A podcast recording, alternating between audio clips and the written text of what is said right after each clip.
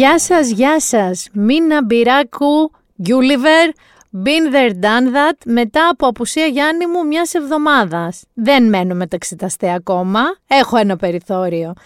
Μετά λοιπόν ε, από αυτή την εβδομάδα, η οποία ήταν πολύ γεμάτη για μένα, αλλά και πολύ γεμάτη δισογραφικά, θέλω να σου πω για ότι έχω πάθει την εξής διαστροφή. Κυκλοφορώ, βλέπω πράγματα, μαθαίνω πράγματα, γελάω με πράγματα και το μόνο που σκέφτομαι είναι γάμο το να μην έχω podcast αυτή τη στιγμή. Δηλαδή με έχει πιάσει ένα πράγμα ότι θέλω ρε παιδί μου να λέω ό,τι μου συμβαίνει, ό,τι μου κάνει εντύπωση πραγματικά να το μοιράζομαι μαζί σας. Επίσης ε, να πω ένα μεγάλο φίλο στην Αντουανέτα που κατάφερε το μισό μαραθώνιο και έδωσε Γιάννη μου δημοσίωσε αυτό το podcast τα εύσημα για το πώς ξεκίνησε να τρέχει. Εντάξει και στην προπονήτριά της, δεν το κάναμε μόνοι μας. Όλο αυτό που σας είπα ότι ήθελα να, να σας έχω για να σας λέω τι συμβαίνει είναι ο δικός μου προβληματικός τρόπος να σας πω βέβαια ότι μου λείψατε. Στο σημερινό λοιπόν επεισόδιο έχω δύο άξονες. Ένα πραγματικό been there που πήγα και τι έκανα και τι είδα και ένα κομμάτι με το τι συνέβη όσο εγώ άλλαξα δύο υπήρους και τρία time zones. Έκανα λοιπόν ένα ταξίδι 7 ημερών, έφυγα Κυριακή με Κυριακή, εκ των οποίων τις 3,5 μέρες για να ταξίδευα. Από τις 7, δηλαδή τις μισές μέρες ήμουνα σε ένα αεροπλάνο, σε ένα άλλο αεροπλάνο, σε αναμονή αεροπλάνο, σε τρένα, σε βαπόρια, δηλαδή πραγματικά μπήκα σε ό,τι μέσο πιθανά υπάρχει εκτός από ελικόπτερο. Και ήταν όλοι επαγγελματικά. Επειδή μου στέλνετε πολύ καλά τι ανάγκη έχεις εσύ ζωάρα και τέτοια, και εσύ το έχεις σκεφτεί έτσι, δεν είναι; Ναι. Όχι; Γλυκούλη μου. Να σας πω ότι ναι, προφανώς είναι ζωάρα, δεν θα σας πω σε καμία περίπτωση ότι δεν είναι. Αλλά τα επαγγελματικά ταξίδια, κάποιος σε πάει κάπου για να σου δείξει κάτι, να σου πει κάτι, να σου μάθει κάτι. Άρα μην φαντάζεστε ότι εγώ ρε παιδί μου ήμουν με καφεδάρες στον ήλιο και παίρνω διάβαινα και έκανα βόλτες. Παρόλα αυτά, επειδή είμαι φυτό και γενετής, θέλω να σας πω ότι ειδικά αυτά που έμαθα και είδα ήταν το καλύτερο κομμάτι των ταξιδιών. Και τα μέρη, γιατί πήγα σε δύο-τρία μέρη που δεν είχα ξαναπάει ποτέ. Και θα ξεκινήσω ή να σου πω κάτι, δεν θα ξεκινήσω ακόμα. Δεν μου αξίζει εμένα δικαιωματικά αυτή τη βδομάδα ο Καζατζίδης και ξενιτιά. Για μένα είναι αυτό το επεισόδιο. Το ψωμί της ξενιτιάς είναι πικρό Το νερό της θολό και το στρώμα σκληρό Πρώτη στάση, πρώτο ταξίδι, Δηλαδή έφυγα από την Αθήνα και πήγα στο Ντουμπάι. Πήγα λοιπόν στο Ντουμπάι καταρχάς γιατί η Microsoft κάνει ένα ετήσιο summit, ένα συνέδριο ας πούμε, σε διάφορα διαφορετικά μέρη κάθε χρονιά. Φέτος λοιπόν ήταν στο Ντουμπάι, όπου παρουσιάστηκαν τις προϊόντα και αν είχε φέτος να πει πράγματα. Θες να ξεκινήσουμε από το Ντουμπάι, λίγο. Έχεις πάει εσύ; Όχι. Ωραία. Σου λένε φίλοι σου τι φανταστικό είναι, τι ου, ου, Ντουμπάι και χλειδί και όλα αυτά. Έχεις ακούσει τίποτα. Λοιπόν, εγώ ανακάλυψα, με κοιτάει τρομαγμένος τι θα ακούσει. Λοιπόν, καταρχάς το Ντουμπάι, όπως το λέμε εμείς τώρα, πάμε Ντουμπάι, υπάρχει από τα late 90s και μετά.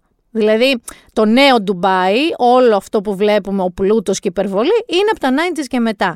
Και μάλιστα όλη αυτή η μεταμόρφωση έγινε από το Σεήχη, γιατί το σημείωσα Γιάννη μου, λέγεται Μοχάμετ Μπιν Ρασίδ Αλ Μακτούμ. Τον οποίο όμως γιατί το σημείωσα; Διότι υπάρχει παντού, όταν εννοώ παντού, εννοώ παντού. Εννοώ σε δημόσιους χώρους, σε όλα τα ξενοδοχεία μέσα, σε ένα ξενοδοχείο και έξω, σαν τυχογραφία, υπάρχουν τα κάδρα του. Πώς θυμάνε ακόμα έχουν τον Τέος, ή έχουν τον Παπανδρέο σε πολλά σπίτια και τον κρύβουν κάπου τα κάδρα, είναι ο, ο Μοχάμεντ εκεί, αυτός, ο εμμύριστο, ο σέιχιστο. Επομένως, αυτός άρχισε να βλέπει αυτή την ε, αναδόμηση, υπερδόμηση θα πω εγώ, του Ντουμπάι. Και όλα ξεκίνησαν με το περίφημο, να ξέρετε, εκεί το 99, αν δεν κάνω λάθος, το Burj Al Arab. Το έχεις ακούσει; Που είναι αυτό το ξενοδοχείο σε σχήμα πανιού παραδοσιακής ντουμπαγιανής βάρκας, καραβιού, και το οποίο ήταν το πρώτο εφτάστερο ξενοδοχείο στον κόσμο. Εδώ θα σας πω ότι έχει και χρυσούς τείχους παντού, Γιάννη μου. Ακόμα και εκεί που πας για το νούμερο 1 και το νούμερο 2 σου είναι χρυσή η τύχη, θέλω να ξέρεις. Λοιπόν, να σας πω τώρα την εντύπωσή μου. Αυτή είναι ακριβώς η νοοτροπία, δηλαδή που ξεκίνησε με τον Μπούρτζα Λαράμπ, είναι παντού. Δηλαδή, όλα πρέπει να είναι το μεγαλύτερο, το ψηλότερο, το ακριβότερο, οτιδήποτε στο Ντουμπάι. Επειδή πολλοί φίλοι και του podcast, αλλά και δικοί μου στα social ζουν εκεί, θέλω να σας πω ότι sorry για αυτό που θα πω, αλλά αυτό το κομμάτι του Ντουμπάι δεν ε, είναι καθόλου για μένα. Εγώ καταλαβαίνω ότι κατασκευαστικά είναι ένα θαύμα. Είναι ένα κατασκευαστικό θαύμα. Το πώς έχουν κατορθώσει, έχουν φτιάξει αυτά τα κτίρια. Α πούμε, έχουν φτιάξει τεχνητά νησιά, γιατί δεν τους χωράγανε στο mainland όλα αυτά τα ξενοδοχεία. Ε, έχουν φτιάξει το ψηλότερο man-made από ανθρώπινο χέρι πράγμα στον κόσμο, κατασκευή στον κόσμο, που είναι το Burj Khalifa. Θυμάσαι που λέγαμε για τον Tom Cruise που πήγε και έβαλε τον αποτέτητο στην κορφή του Burj Khalifa. Αυτό λοιπόν είναι το μεγαλύτερο, το πιο ψηλό κτίριο που έχει φτιάξει ο άνθρωπος στον κόσμο. Είναι το πρόβλημά μου με το Ντουμπάι θα σας πω ποια είναι. Είναι διάφορα. Είναι η πολύ τεχνητήλα καταρχάς. Δηλαδή όλα το αντιλαμβάνεσαι ότι είναι τεχνητά. Δεν είναι ότι σε έχουν κοροϊδέψει και εσύ περνάς σε μια χώρα και λες πω, πω Είναι όλα τεχνητά, όλα. Το καταλαβαίνεις με τη μία. Και η υπερβολή δεν είναι καθόλου του γούστου μου. Η, την πρώτη μέρα είχαμε όλοι από μια δραστηριότητα, λοιπόν, πριν ξεκινήσει το συνέδριο. Κάποιοι είχαν δηλώσει να πάνε να βολτάρουν στο νέο και παλιό Ντουμπάι. Ευτυχώς Παναγία μου δεν το κάναμε εμείς αυτό. Άλλοι είχαν πει να πάνε με ελικόπτερο. Απλά τη μέρα αυτή είχε 300% υγρασία, συννεφιά και ομίχλη, οπότε δεν ξέρω τι είδαν από πάνω. Κάποιοι πήγανε στην έρημο που κάνουν αυτά τα παντιλίκια με τα τζιπ και κάποιοι άλλοι όπως εγώ, Γιάννη, πήγαμε boat ride, να δούμε το Ντουμπάι από θαλάσσης. Εμείς φανταζόμασταν, δεν θα σου κρύψω, κάποιο γιότ. Είναι κάτι που λέγονται yellow boats και είναι φουσκωτά, τα οποία επίσης κάνουν παντιλίκια για κάποιο λόγο οι οδηγοί τους, μέσα στο νερό και σου κάνουν μαζί με ξεναγό το γύρο του Ντουμπάι. Για να μην σας κουράζουν την ξενάγηση. Άκου τι ακούγαμε συνέχεια. Αυτό είναι το ψηλότερο κτίριο στον κόσμο. Αυτό είναι το μεγαλύτερο κτίριο στον κόσμο. Αυτό έχει την ακριβότερη σουίτα στον κόσμο 50.000 δολάρια. Αυτό όταν έκανε εγγένεια ξοδεύτηκαν 50 εκατομμύρια δολάρια. Εδώ σερβίρεται το πιο ακριβό κοκτέιλ στον κόσμο 7.500 δολάρια γιατί Γιάννη παίρνεις πίσω μαζί σου το χρυσό κυπελάκι στο οποίο το πίνεις. Αυτό είναι όλη τους κοσμοθεωρία. Όλοι τους. Επίσης, έχει τόση υγρασία να σας πω εδώ που τα μαλλιά μόνικα, ό,τι και να κάνετε, ό,τι και να κάνετε κάποιους μήνες, είναι εκεί για εσά. Ό,τι και να κάνετε, ό,τι πρέσα και να χρησιμοποιήσετε. Επίσης, θέλω να σας πω, έχεις δει το Λοντονάι, αυτό τη ρόδα; Έχουν Dubai και μάντεψε. Είναι μεγαλύτερο από του Λονδίνου. Κατά 75 μέτρα. Αυτός είναι ο στόχος τους. Αν θυμάστε πρόσφατα που η Beyoncé πήγε σε ένα ξενοδοχείο και τραγούδισε στο Dubai στα εγγένειά του, και έγινε και λίγο χαμός γιατί υποτίθεται ότι αυτή είναι πολύ με την LGBTQ κοινότητα, ενώ οι Ντουμπαγιανοί δεν είναι και πολύ φίλοι αυτού του, αυτού του είδους ανθρώπων όπως τους θεωρούν. Αυτό λοιπόν το ξενοδοχείο είναι το The Royal Atlantis, το οποίο, γιατί το κάνανε Γιάννη μου, γιατί υπήρχε το απλό Atlantis στις Μπαχάμες και θέλανε να κάνουν ένα μεγαλύτερο. Μάντεψε γιατί. Γιατί είναι το Ντουμπάι. Αυτή λοιπόν είναι ακριβώς όλη τους η κοσμοθεωρία. Και αυτό ακριβώς εγώ θεωρώ ότι είναι και το πρόβλημα. Άμα δεν είσαι τέτοιος τύπος, ξαναλέω. Γιατί σε κάποιον μπορεί να αρέσει όλη αυτή η χλειδί γύρω του. Ο ξεναγός μας, ο οποίος ήταν και λίγο. είχε μια κομψή ηρωνία και λίγο γέλαγε.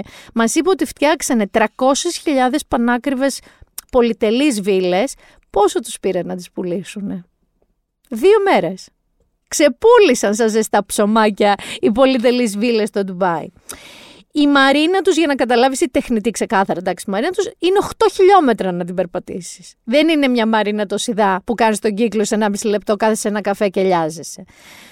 Αντίστοιχα, ήταν, θέλω να σου πω, και αρκετή ένικη των ξενοδοχείων. Γιατί τους είδαμε και αυτούς; Ρε παιδί μου, εκεί να ανοίγεις την τουλάπα και ξερνάνε όλοι οι οίκοι τα λογότυπά τους πάνω σου. Δηλαδή, αυτοί οι οποίοι ζούσαν στις ακριβές σουίτες και μένανε, δεν υπήρχε περίπτωση να κυκλοφορήσουν με λιγότερα από τέσσερα διαφορετικά λογότυπα επίπεδου Σανέλ πάνω τους. Δηλαδή εγώ που φόρεγα ένα λευκό τισέρτ, μιλάμε φτωχά αλλά τελειωμένη, δεν υπήρχε, δεν μου δίνανε σημασία. Το άλλο πράγμα που παρατήρησα είναι ακόμα και τα δελφίνια. Γιατί είδαμε δελφίνια; Ωραία, το πιο ωραίο κομμάτι, το ένα πιο ωραίο κομμάτι, γιατί το άλλο θα σας το πω σε λίγο, ήταν τα δελφίνια που είδαμε. Να σε ρωτήσω κάτι, Γιάννη. Έχεις εσύ δελφίνια τα οποία κολυμπάνε συνέχεια στο ίδιο σημείο, σε θάλασσα, όχι σε δεξαμενή, που ξέρουν ας πούμε ότι κατά τις δύο θα έρθουν οι τουρίστες να μαζευτούμε να μας δούνε. Γιατί ήταν σαν pit stop, δηλαδή έκοψε αυτόματα και πολλά άλλα σκάφη γύρω-γύρω, σαν να είχαμε ραντεβού. Α, ας δούμε και τα δελφίνια. Ε, εκεί ήταν τίποτα, δεν ξέρω, επαναφορτιζόμενα, αλήθεια το σκέφτηκα κι αυτό. Ή τα εκπαιδεύουν και τα βάζουν εκεί να μας περιμένουν, να πηδάνουν, να τα βλέπουμε. Πάντως δεν ήταν ρε παιδί μου φυσιολογικό που πας με το φουσκωτό στο Αιγαίο και λες «Αχ, κοίτα, κοίτα δελφίνια, πάμε να τα δούμε». Όχι, ήταν σε ένα συγκεκριμένο σημείο για να πάμε όλοι εμείς να τα δούμε. Οπτικά, εντωμεταξύ, είναι επίσης μη ωραίο, γιατί θα μου πεις τώρα όλες αυτές τις υπερβολές τις ξεπερνάω, άμα το θέαμα είναι ωραίο. Το θέαμα σε αυτή την περίφημη Palm Jumeirah, αυτό που είναι σε σχήμα φίνικα, η παραλία, είναι λίγο σαν το δικό μας καραμαγκά. Τα σου τι εννοώ. Απλά αντί για γερανούς που έχει, γιατί χτίζουν συνέχεια τα ξενοδοχεία τους παιδιά έχουν 600 κλίνες και χτίζουν και άλλα. Δηλαδή, εγώ αδυνατό να πιστέψω ότι είναι συνέχεια γεμάτη. Παρ' όλα αυτά, χτίζουν και ακόμα. Οπότε βλέπεις και γερανούς, βλέπεις και κάτι γιγάντια κτίρια μπροστά σου, σαν θέα, στη θάλασσα, στον ωκεανό. Βλέπεις και πίσω σου όμως, άμα γυρίσεις, έχει ουρανοξύστες. Δηλαδή, είσαι εσύ εκεί στην άμμο και λιάζεσαι, που εσύ και εγώ έχουμε μάθει στο αλμυρίκι, άντε και ένα μπιτσόμπαρο, και κοιτάς μπρος ουρανοξύστες. Πίσω ουρανοξύστες. Εμένα με άγχωσε φρικτά αυτό το πράγμα. Δηλαδή, ούτε κατά διάνοια δεν ήθελα να πάω εκεί για μπάνιο. Αντίστοιχα, βέβαια, γιατί όλοι μας λέγανε το βράδυ να πίστευτο, το βράδυ συνεχίζει και είναι λίγο καρναβάλι. Γιατί τα μισά είναι φωτισμένα μπλε, τα μισά είναι φωτισμένα πορτοκαλί, άλλα είναι μοβ, άλλα να βοσβήνουν, άλλα έχουν φωτορυθμικά. Δηλαδή είναι Vegas σε βαριά steroids. Και επίσης, επειδή όμως οι Ντουμπαγιανοί αυτό το θεωρούν πάρα πολύ ωραίο, να ξέρεις ότι όλα τα μεγάλα ακριβά μαγαζιά τους είναι σε rooftops. Είναι πάνω στα ράτσε. Ναι, αφήνεις ένα νεφρό πιθανότατα εκεί για να φας, πιει και το καθεξής. Είναι πάρα πολύ ακριβό. Ωστόσο, δεν έχω ξανασυναντήσει παιδιά τόσο καλός σερβις, έτσι πουθενά. Από τον τελευταίο βοηθό βοηθού σερβιτόρο μέχρι οποιονδήποτε, μιλάμε ότι είναι υποδειγματική και είναι και μια πεντακάθαρη πόλη. Πεντακάθαρη ενώ την άσφαλτο, το πεζοδρόμιο, το πάντα. Συν το ότι, εδώ θα σας πω και κάτι άλλο, είναι μια πόλη, ένα άλλο πράγμα που με χάλασε, είναι μια πόλη που δεν την περπατάς, ρε παιδί μου όταν ταξιδεύεις δεν θες να κάνεις βόλτες, να την περπατήσεις την πόλη να τη δεις. Ε, εκτός αν πας στην παλιά πόλη, είναι σαν να περπατάς στη Συγκρού, ρε παιδί μου, ή σαν να περπατάς στην Πυραιό.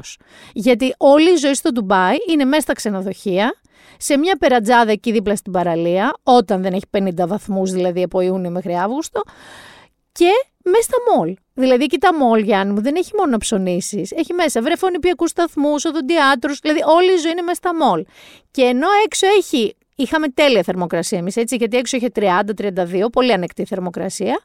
Και το βράδυ, ξέρω εγώ, έχει 25. Επίσης φανταστική θερμοκρασία. Όχι όμως μέσα στους κλειστούς χώρους, που είναι σαν να έχεις πάει μπροστά στην κατάψυξη του Βασιλόπουλου και είναι κάπου στους 17 βαθμούς 16 και δες το ζακετίνο σου. Την τελευταία όμως μέρα, για να μην γκρινιάζω. Γιατί πραγματικά εμένα όλο αυτό το τεχνητό, το too much, υπερβολή, ο υπερβολικός πλούτος, που το βρίσκω και λίγο ρε παιδί μου βουλγκέρ το πόσο το προωθούσαν. Ε, την τελευταία όμως μέρα μας πήγαν στην έρημο, μας κάνανε ένα δείπνο, ηλιοβασίλεμα και δείπνο στην έρημο. Ξέρεις που στείλουν αυτές τις ωραίες τέντες και τα τραπέζια και αυτά. Αλλά προλάβαμε την έρημο και μέρα. Και πραγματικά η έρημος που δεν την έφτιαξαν οι κάτοικοι του Ντουμπάι μόνοι τους, είναι μαγεία. Εγώ δεν έχω ξαναπάει σε έρημο, παιδιά. Έπαθα σοκ γιατί είναι, έχει μια ηρεμία τελείως διαφορετική από αυτού του χιονιού, αλλά έχει μια απόλυτη ηρεμία. Είναι αχανής, χάνεται ρε παιδί μου το μάτι σου, τα χρώματα με την άμμο, με τον ε, ουρανό, με όλο αυτό, είναι μοναδικό όπως και να το κάνεις. Όταν άρχισε να δει και ο ήλιος και παίξανε πορτοκαλί, ροζ, άμμος, μπλε και όλο αυτό, εντάξει, ήταν, ήταν μαγικό. Δηλαδή, από αυτή τη λογική ήταν μια εμπειρία totally worth it. Και εδώ έρχομαι να σταθώ, γιατί είχα ανθρώπους οι οποίοι βλέπαν ότι είμαι στο Ντουμπάι και μου στέλνανε και tips και πού να πάω, τι να κάνω. Επειδή δεν πρόλαβα, γιατί στην πραγματικότητα μία μέρα είδαμε λίγο το Ντουμπάι και τις άλλες είδαμε συνεδριακούς χώρους. Μου είπαν όμως ότι οι άνθρωποι που είναι παραπάνω από ένα-δύο χρόνια στο Ντουμπάι, μια κοπέλα δηλαδή πριν σα Κονσουέλα μου, γεια σου, ε, που είναι 10 χρόνια εκεί, μου είπε ότι από ένα σημείο και μετά και αυτοί επίσης είναι πολύ ακριβό να ζουν εκεί, αλλά και δεν το αντέχουν πολύ όλο αυτό το όλη αυτή τη φάση. Οπότε φεύγουν και πάνε σε κάποια προάστια που τα σπιτάκια είναι πιο χαμηλά, που έχει χύμα παραλίες Γιάννη και κολυμπάς με μάντα ρέις, με αυτά τα σαλάχια και με χελώνες. Και που επίσης οι άνθρωποι εκεί τι κάνουν. Τους ας πούμε χειμερινούς μήνες που η θερμοκρασία δεν είναι 50 βαθμοί, κάνουν free camping στην έρημο ή barbecue, πάνε off-road εκδρομές, ξέρεις, έχουν μια άλλη ζωή. Οπότε με αυτά τα δεδομένα ναι θα ξαναπάω Ντουμπάι γιατί θέλω να δω αυτό το κομμάτι. Αλλά εμένα αυτό το κομμάτι εκεί με όλα τα party boats, έχει τέτοια μέσα, που είναι πάνω 8-10 άτομα και είναι ου, πώς λέμε, Μύκονος, είναι τέτοια κατάσταση. Αυτό συνέχεια. Ε, σε αυτό το κομμάτι εμένα δεν με πολύ τράβηξε. Συγγνώμη για όσους μένετε εκεί και σας αρέσει πολύ. Αλλά ακούω σίγουρα ότι το Ντουμπάι έχει και περιοχές που δεν είναι ας πούμε hip, που μπορεί να είναι πραγματικά πάρα πολύ ενδιαφέρον και ωραίο. Τι πήγα όμως να κάνω εκεί, Γιάννη, γιατί δεν πήγα να δω τα πιο ακριβά πράγματα του κόσμου που τα είδα. Στη Microsoft λοιπόν που μας καλέσανε, είχε τρεις φοβερούς καλεσμένους. Ο ένας εκ των οποίων Γιάννη μου είναι ο CEO, ο Τσέο που λέμε εδώ στην Ελλάδα, της OpenAI, δηλαδή η εταιρεία που έφτιαξε το ChatGPT. Ο Sam Oltman. Είναι όπως τον φαντάζεσαι. Μοιάζει με 12 χρονών, προφανώς είναι διάνοια. Ξέρεις, cool με το t του και αυτά. Δεν ήρθε αυτός εκεί. Βγήκε με Zoom γιατί προφανώς δεν ξέρω, λανσάρανε το ChatGPT 17 πια έχουν φτάσει. Δεν ξέρω που έχει φτάσει. Και θέλω να σου πω, θα μου πεις δουλειά του ήταν, τι θα έκανε, θα κάτσεις να σας τρομάξει παραπάνω. Ήταν όμως καθησυχαστικός. Δηλαδή, μεταξύ άλλων, ρε παιδί μου, μας εξήγησε ότι ε, και ο ίδιος και άρα η OpenAI, αλλά και όλο το industry που ασχολείται με την τεχνητή νοημοσύνη, όπως μας είπε είναι τουλάχιστον μία τεράστια ιδέα μακριά από το να καταφέρουν να φτιάξουν τεχνητή νοημοσύνη που πραγματικά θα αντικαταστήσει τον άνθρωπο. Με την έννοια ότι όλη η επιθυμία του ανθρώπου για πρόοδο, η φιλοδοξία του, η δημιουργικότητά του δεν μπορεί να αντιγραφεί από ένα μηχάνημα που απλά μαθαίνει πληροφορίες, μαθαίνει και βγάζει λογικά συμπεράσματα. Γιατί αυτό κάνει η τεχνητή νοημοσύνη. Είπε ότι αν θυμόμαστε και όντως εγώ το θυμάμαι, όταν πρωτοπιάσαμε στα χέρια μας smartphone, που ξαφνικά είδαμε όλη μας τη ζωή να συρρυκνώνεται σε μια οθόνη, τα πάντα. Που αρχίσαμε, δεν θυμάστε τότε που λέγαμε, μας παρακολουθούν, θα ξέρουν τι κάνουμε. Ρε παιδί μου, οι άνθρωποι αντιδρούμε πάντα στη νέα τεχνολογία και είμαστε καχύποπτοι, είναι η φύση μας, αλλά είμαστε και πάρα πολύ προσαρμοστικοί.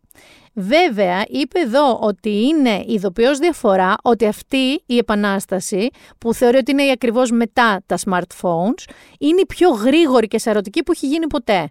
Που σημαίνει ότι και οι άνθρωποι ζοριζόμαστε να προσαρμοστούμε γιατί τα έχει πάρει όλα παραμάζωμα, αλλά και οι ίδιοι είναι δύσκολο να την έχουν όπως πρέπει, σωστή και οργανωμένη. Ε, εμένα μοιρέμει στο κομμάτι αυτό και είπε κιόλας ότι ακριβώς επειδή δεν μπορούν να αντικαταστήσουν, τεχνικά δεν ξέρουν, δεν έχουν τις ιδέες, δεν έχουν τεχνολογία να μας αντικαταστήσουν, αυτό που μπορεί λέει να κάνουν είναι tools, εργαλεία όλο και πιο ισχυρά και όλο και πιο τέλεια, ώστε να μας γλιτώνουν μας χρόνο, Δηλαδή να, να κάνουν τη λάτζα της δουλειάς του καθενός μας και να μπορούμε να έχουμε καλύτερες, μεγαλύτερες ιδέες και να εξελισσόμαστε περισσότερο. Αυτό είναι το εξοραισμένο σενάριο, γιατί ξεκάθαρα κάποιες δουλειές θα αντικατασταθούν. Αλλά σου έχω καλά νέα.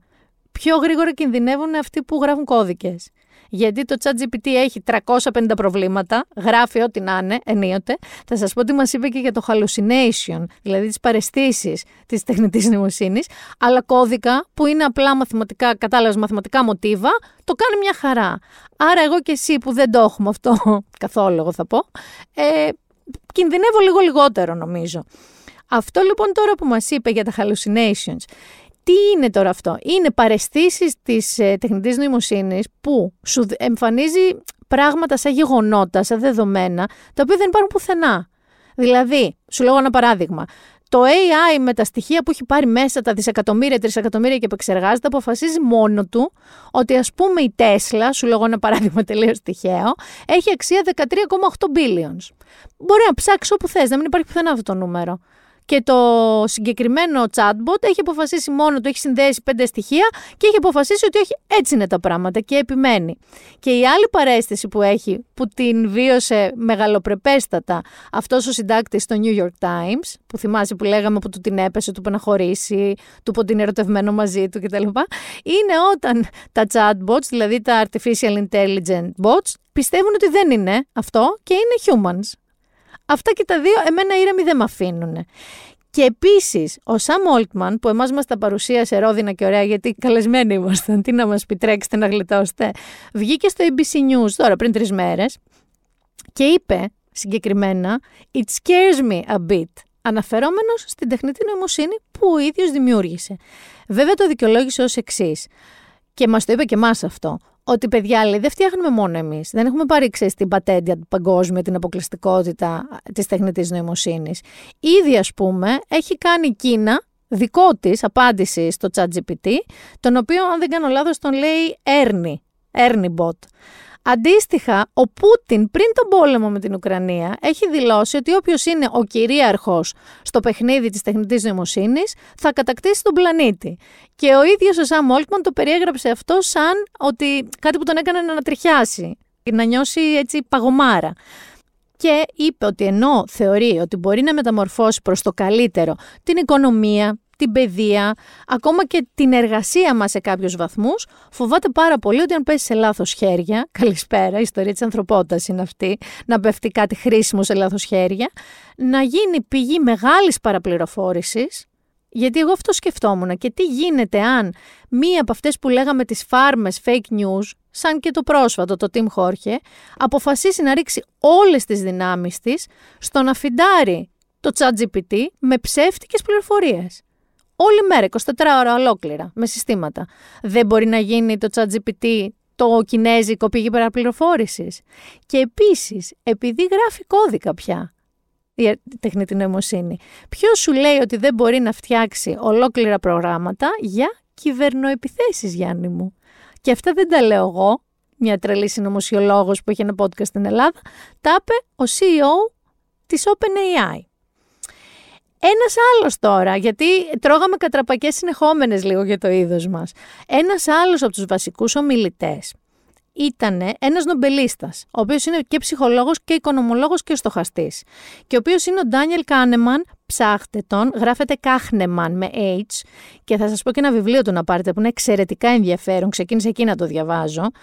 Ο άνθρωπος αυτός λοιπόν τι έκατσε και είπε και μελέτησε και το απέδειξε και γι' αυτό πήρε και τον Νόμπελ, δεν το είπε από την κούτρα του, ότι οι άνθρωποι, οι άνθρωποι ως οντότητες, τη στιγμή που χρειάζεται να πάρουμε κρίσιμες αποφάσεις, έτσι δεν εννοώ ότι θα βάζει το μεσημέρι, εννοώ να είσαι, ξέρω εγώ, υπουργός ε, οικονομικών, εννοώ να είσαι ηγέτης ενός κράτους, εννοώ να είσαι CEO μιας πάρα πολύ μεγάλης εταιρείας με τεράστιους τζίρους.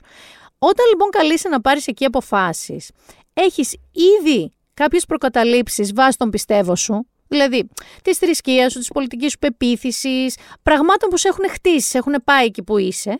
Και δεύτερον, αυτό είναι το bias, το άλλο είναι το noise. Είναι οι εξωγενείς παράγοντες που μπορεί να σε επηρεάσουν. Δηλαδή, μπορεί για παράδειγμα ο καιρός να σε επηρεάσει. Ένας καυγάς τυχαίο το πρωί στο δρόμο να σε επηρεάσει. Αυτό λοιπόν που έλεγε ο άνθρωπος και απέδειξε με Matrix είναι ότι αυτή η μη σταθερότητα στις αποφάσεις μας, αυτό το έκανε μάλιστα ένα πείραμα με δικαστές, οι οποίοι για το ίδιο έγκλημα, από διαφορετικές χώρες, ηλικίες, πιστεύω, θρησκείες, τα πάντα όλα, δώσανε τελείως διαφορετικές ποινές, σαν να λέμε από ένα χρόνο μέχρι 20 χρόνια, ανάλογα με το πόσο διαφορετικά σκέφτεται ο καθένας. Και αυτό, ας πούμε, στο δικαστικό σύστημα είναι ένα θέμα. Θα μου πεις όμως είναι και ένα θέμα απ' την άλλη της ανθρώπινης φύσης. Αυτός λοιπόν ο κύριος ο Κάνεμαν, ο οποίος είναι σοφός, έχω να σας πω, έκατσε και μέτρησε πόσα χρήματα το επικέντρωσε στην οικονομική θεωρία, στις οικονομικές αποφάσεις. Πόσα χρήματα πραγματικά χάνονται από μία εταιρεία ή από ένα κράτος εξαιτίας αυτού του bias και κυρίως του noise, του θορύβου στη σκέψη μας όταν πρέπει να πάρουμε αποφάσεις. Και τη σκέψη μας την έχει χωρίσει σε δύο είδη, την άμεση γρήγορη, αυτή την αισθηκτόδη που λέμε, και μετά την πιο λογική, την πιο αργή, την πιο σταθερή, με προοπτική.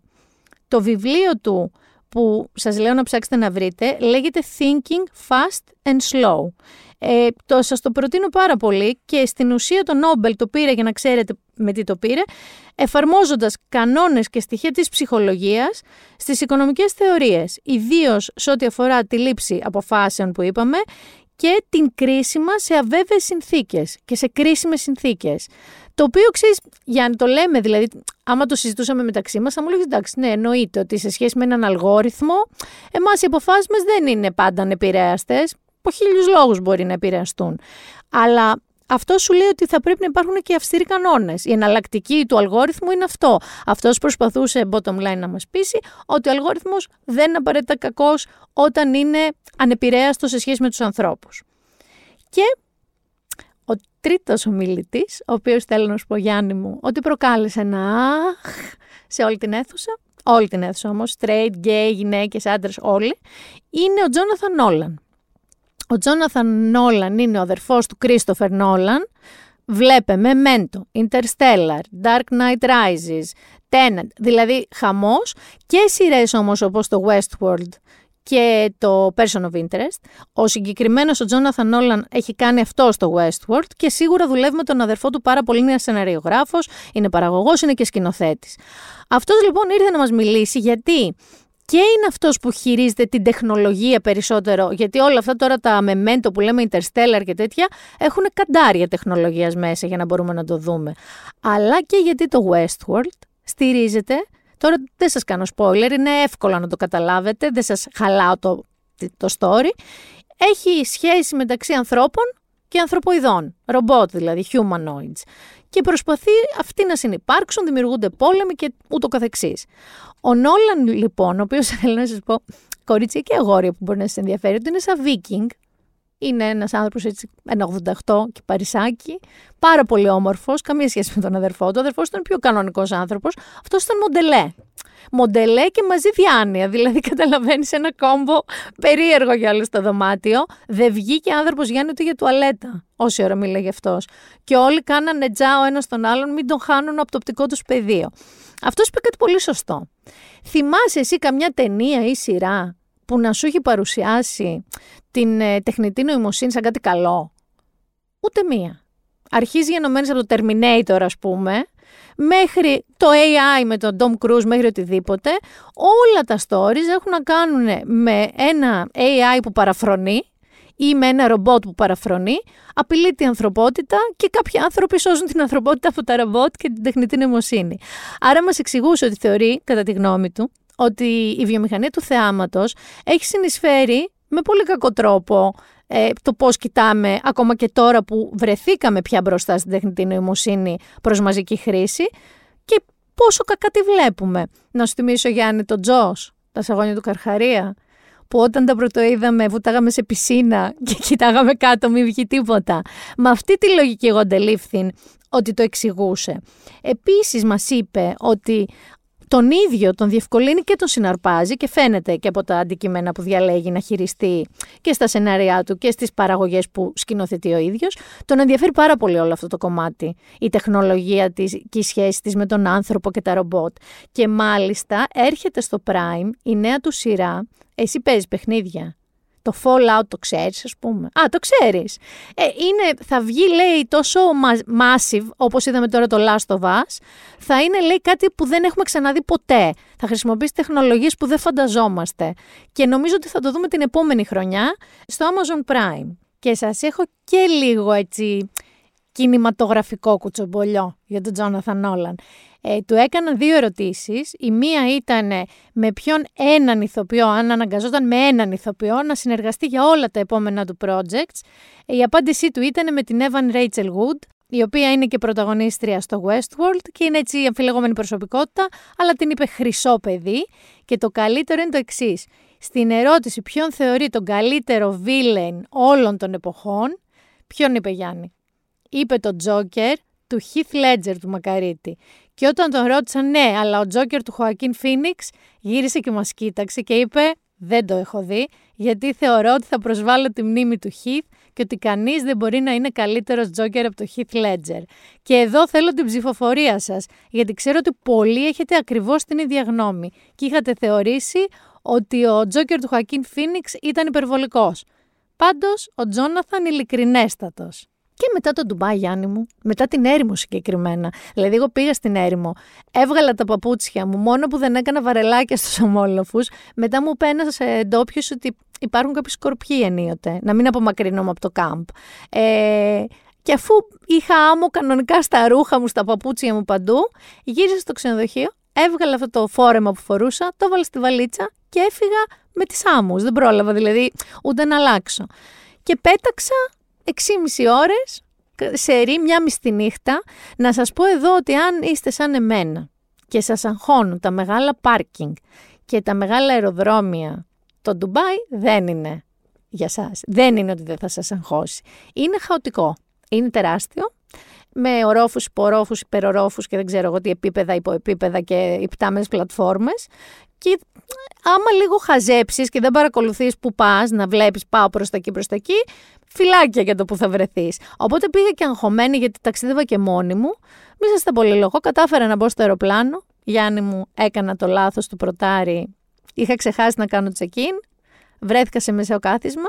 Από τη μία μεριά ένας κύριος Γάλλος ευγενέστατος που κοιμόταν όλες τις ώρες που ταξιδεύαμε, στο διάδρομο αυτός. Και από την άλλη μεριά ένας γιγαντιαίος Ινδός, δεν έχω ξαναδεί τόσο γιγαντιαίο Ινδό, δηλαδή ψηλός, ε, πολύ δεμένος, ο οποίος όλη την ώρα ξεφύσαγε, τεντωνόταν λες και είναι σε, σε σλόγγ, σε ξαπλώστρα. Εγώ ταξίδεψα σάντουιτς κανονικά, μέχρι που κάποια στιγμή αναγκάστηκα να ξυπνήσω το Γάλλο γιατί αισθάνθηκα ότι θα, θα πάθω κλειστοφοβικό επεισόδιο. Και ήθελα να πάω και τουαλέτα τέλος πάντων. Φτάνω στο Παρίσι, αλλά στο αεροδρόμιο. Είμαι σαν τον Ντόμ Hanks ακόμα, δεν έχω φύγει από τα αεροδρόμια. Είναι 6 το πρωί με μόνη μου. Είναι σαν ε, διστοπική ταινία με, με AI. Περπατάω γιατί αλλάζω τέρμιναλ, δύο τέρμιναλ. Τέρμινα που λέμε και εδώ πέρα. Κάνα δύο ώρο πήγαινα. Έπαιρνα εσωτερικά τρένα, περπάταγα, ανεβοκατέβαινα. Λέω: Έχεις χαθεί κούκλα μου, δεν θα φτάσεις ποτέ. Καταφέρνω τέλος πάντων φτάνω και παίρνω ένα μικρό αεροπλανάκι για το Μπιαρίτζ. Ξέρεις που είναι το Μπιαρίτζ. Καταρχάς, το Μπιαρίτζ έχει το πιο ωραίο αεροδρόμιο στον κόσμο. Από την ώρα που προσγειώνεσαι μέχρι την ώρα που παίρνεις τη βαλίτσα σου, κάνεις 2,5 λεπτά και βγαίνεις. Δηλαδή, είναι πιο μικρό από το μικρότερο αεροδρόμιο ελληνικού νησιού που έχω δει ποτέ. Το Μπιαρίτζ, λοιπόν, είναι στην νοτιοδυτική πλευρά της Γαλλίας, στην ευθεία της Ισπανίας. Δηλαδή, για να σου πω, είναι 30 χιλιόμετρα από τα σύνορα με την Ισπανία. Αν όσοι έχετε όνειρο να πάτε στο Σαν Σεμπαστιάν, την πατρίδα ας πούμε, του high-end φαγητού, να ξέρετε ότι με τα μάξι είστε μία μισή ώρα από τον Biarritz. Κάντε το αυτό το road trip, είναι φανταστικό. Είναι η Βάσκη και η ακτή. Το Biarritz, για να καταλάβεις γιατί έκατσα και έψαξα, έχει μόλις 25.000 μόνιμους κατοίκους. Τόσο έχει Ελευσίνα, έχει Σαλαμίνα, έχει ο Πύργος, τα ψάξα. Είναι μια σταλίτσα. Αλλά μετά από αυτό που σας περιέγραψα παιδιά από το Ντουμπάι, μετά από αυτό τον παροξισμό ουρανοξυστών, φωτών, ε, πλούτου και χρυσαφιών, το Μπιαρίτζ αλήθεια ήταν σαν αλόε βέρα πάνω μου. Δηλαδή με ηρέμησε τα μέσα μου. Διότι έχει μία παραλία, ξέρεις, οι παραλίες τώρα στον ωκεανό είναι φαρδιές παραλίες, μεγάλες. Χωρίς ξεκάθαρα, όχι μπιτσόμπαρο, τίποτα δεν υπάρχει πάνω στην παραλία. Και από πάνω έχει έτσι μια περατζάδα, μια προμενάντ πέτρινη, με παγκάκια. Και αφενός ακούς συνέχεια, γιατί το Μπιαρίτζ είναι τρεις δρόμοι. Είναι η παραλία και δύο-τρει δρόμοι παραπάνω. Αυτό είναι όλο. Ακούς από όποιο σημείο του και να είσαι, Γιάννη, αυτό το. Ο ωκεανός δεν κάνει πλίτ-πλίτ που ακούμε εμείς στα νησιά που κοιμόμαστε. Κάνει μια βοή, κάνει ένα ββ και ακούς κύματα. Το οποίο από ένα σημείο και μετά δεν έχεις καλύτερο ηρεμιστικό, δεν σου κάνω πλάκα. Είναι σαν λευκό θόρυβο, είναι σαν ένα νούρισμα. Δεν έχω κοιμηθεί έτσι στη ζωή μου. Και βέβαια οι ντόπιοι ζουν όλες τους οι δραστηριότητες, παιδιά, είναι γύρω από αυτή τη θάλασσα. Δηλαδή τα πιτσιρίκια γυμναστές θα πάνε εκεί να γυμναστούν. Να τρέξουν, να κάνουν αθλοπαιδιές. Οι μεγαλύτεροι σε ηλικία κάνουν τη βολτούλα τους χέρι-χέρι ή κάθονται και παίζουν κάτι σαν τάβλη που παίζουν εκεί, στην παραλία. Οι πιο νέοι, ας πούμε, στο διάλειμμα για φαγητό από τη δουλειά παίρνουν το ταπεράκι τους και πάνε στην παραλία σε ένα παγκάκι και τρώνε ή αράζουν μισή ώρα να τους δύο ήλιος.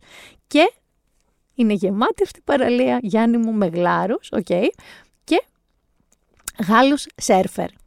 Και οι Γάλλοι σέρφερ θέλω να σας πω φίλοι και φίλες, ότι είναι ένα άλλο level hotness και sexiness και δεν εννοώ μόνο τα γόρια, εννοώ και τα κορίτσια σέρφερς. Πραγματικά σας μιλάω, δεν, δεν ξέρω τι, ποιος casting director δεν έχει πάει εκεί να τους μαζέψει όλους και να δούμε την επόμενη φουρνιά και Brad Pitt και George Clooney, γιατί υπήρχαν και πιο μεγάλοι που πήγαιναν, ας πούμε, τους σκύλους τους βόλτα. Εγώ έναν κύριο τον είχα στα μπάρι, σαραντάρι, όλες τις μέρες που ήμουν εκεί, πρωί το σκύλο, απόγευμα το σκύλο. Εννοείται ότι το τοπίο είναι ασύλληπτο, Εκεί έχουν σιμιγδαλένια, άμμο χοντρή, όχι τη ερήμου. Και το είδα με σύννεφα, με ηλιοβασίλεμα, με ανατολή, με ηλιόλουστο. Και τα κτίρια γύρω, αυτό ήταν για να καταλάβετε, μία πόλη που από το 1900 και μετά ήταν resort για όλους. Δηλαδή ήταν πολύ hot προορισμός. Δηλαδή από συγγραφή σαν το Fitzgerald μέχρι το Frank Sinatra. Που στο ξενοδοχείο που ήμουν εγώ, που ήταν, είναι το καλύτερο του Biarritz, λέγεται Hotel du Palais, εγκαινίασε και την πισίνα ο Σινάτρα.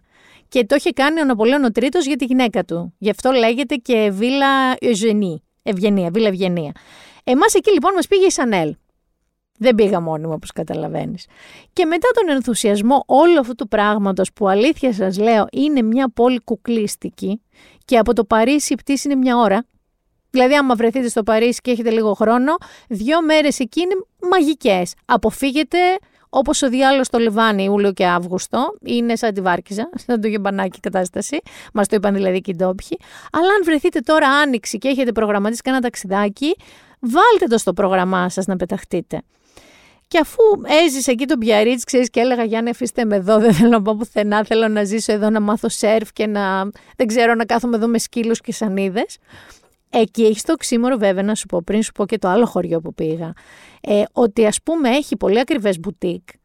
Έχει μια μπουτίκ Ερμέ, ας πούμε. Αλλά έξω βλέπεις να τρέχει ένας ξυπόλυτος σερφερ με στολή και τη σανίδα του. Δηλαδή έχει αυτή την εικόνα. Δεν είναι καθόλου έτσι σονσόν σαν πόλη. Έχει σερφερ, διανόηση και τη διαβάζανε όλοι στην παραλία, όλη βιβλία παντού και ακριβή μόδα. Και φεύγουμε λοιπόν μια μέρα από εκεί για να πάμε σε ένα χωριό 400 κατοίκων, δηλαδή τώρα ξέρω εγώ το γαρδίκι τρικάλων, ας πούμε, τη νοτιοδυτικής Γαλλίας, τον Γκοζάκ. Γιατί μας λένε ότι εκεί υπάρχει, λέει, μια φάρμα του οίκου Σανέλ με καμέλιες.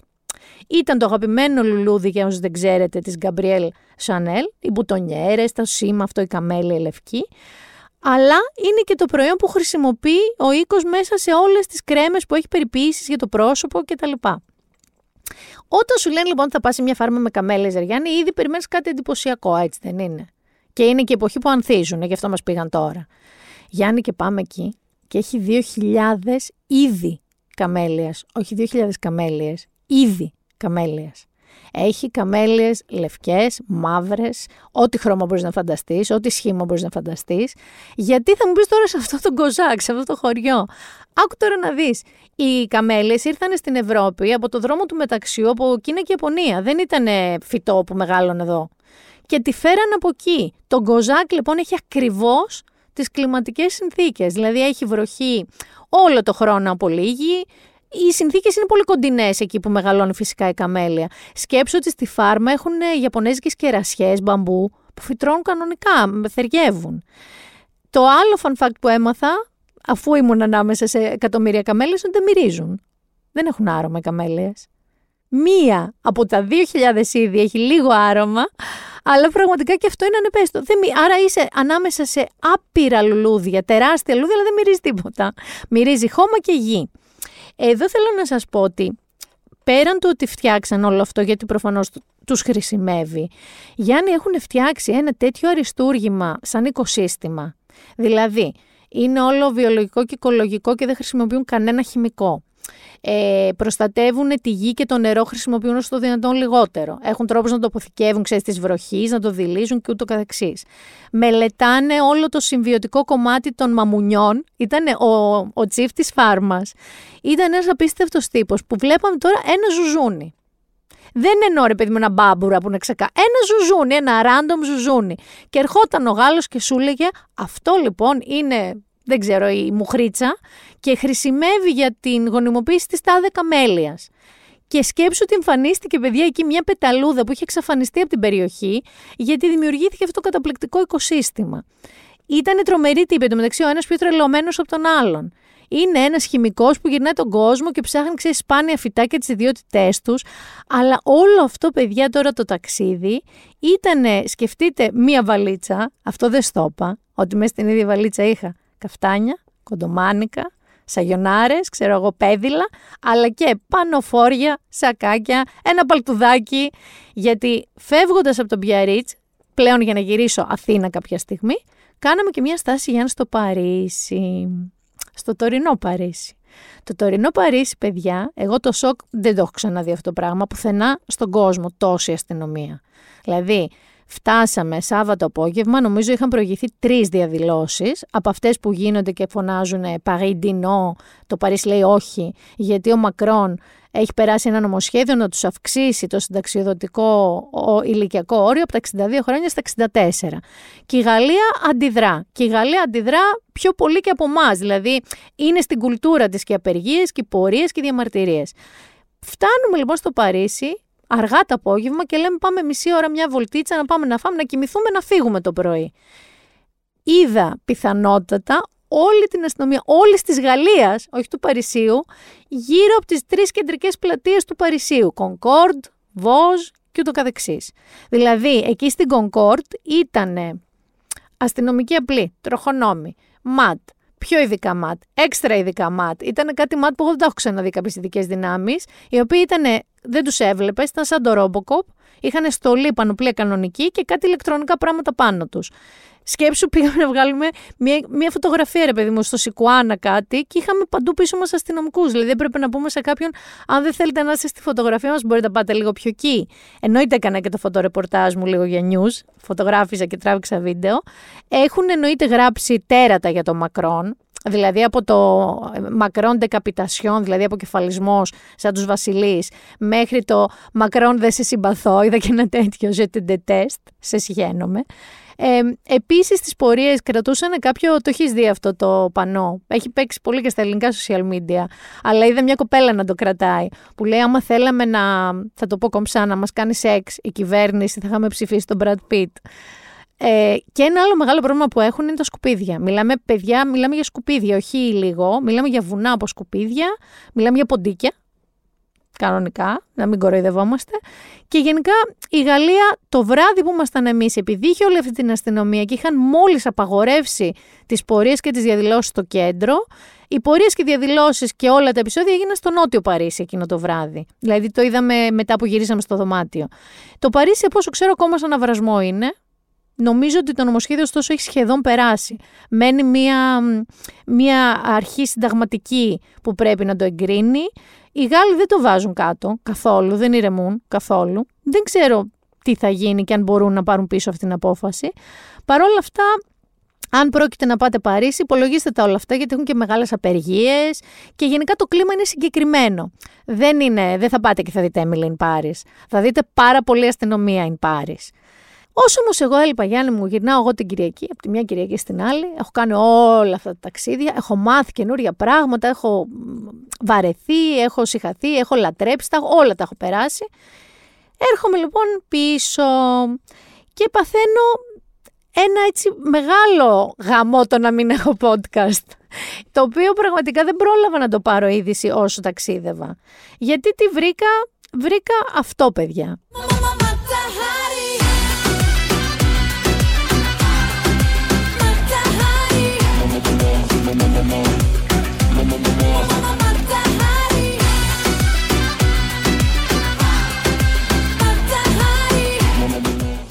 Εσύ είναι δυνατόν να λείπω εγώ τη βδομάδα που βρέθηκε Ρωσίδα κατάσκοπο στο Παγκράτη; Πες μου ειλικρινά. Και επειδή δεν το είχα παρακολουθήσει, έρχομαι, αρχίζω λίγο να χαζεύω social media και αυτά και βλέπω Ρωσίδα κατάσκοπος στο Παγκράτη. Και λέω είναι τρολιά. Έχει γίνει κάτι άλλο εδώ πέρα. Έλα μου όμως πόσο διάβαζα τόσο στην κουνελότρυπα βούταγα περισσότερο. Η περίφημη Μαρία Τσάλα, η κυρία Μαρία Τσάλα, η οποία δεν είναι προφανέστατα αληθινό όνομα, για την ακρίβεια διάβασε ότι είναι το όνομα ενός βρέφους που γεννήθηκε και πέθανε αμέσως, οπότε πήρε το όνομά του, η οποία είναι η Ειρήνα Αλεξάνδροβα Σμίρεβα, το πραγματικό της όνομα. Και θέλω εδώ να σας πω ότι Ρε παιδί μου, επειδή έχουμε διάφορα θέματα τώρα με το Predator και με τις παρακολουθήσεις, εντάξει, είμαι σίγουρη ότι κάποιος κάπου έχει ακούσει, ξέρω εγώ, εμένα να τσακώνομαι με τον Άρη γιατί δεν μου πήρε το παντελόνι από τη μοδίστρα και κλιμεντίνες για το σπίτι, αλλά αυτή την κυρία την Ειρήνα δεν την είχε πάρει πρέφα. Μας το είπε η Σλοβενία ότι αυτή δεν είναι αυτό που νομίζουμε και αρχίζαν να το ψάχνουν. Εν τω μεταξύ, μαντέψτε, μπουχός η Μαρία Τσάλα, η Ειρήνα. Σε Μύροβα, ή την είπαμε, Αλεξάνδροβα. Τώρα, αρχίζει και αντί το πλότ να κάνει αυτό που λέμε thickens, αντί να περιπλακεί υπόθεση, αρχίζει και γίνεται κρόσια. Γιατί, γιατί είμαστε στην Ελλάδα. Και γιατί σου λένε όλοι, να, να ένα θέμα που θα διαβάζετε. Με αποτέλεσμα Με αποτέλεσμα. Να έχω μάθει από το τι ήθελε να πάρει σπίτι στη Στούπα. Από το τα είχε με ένα φροντιστηριάρχη, βέβαια.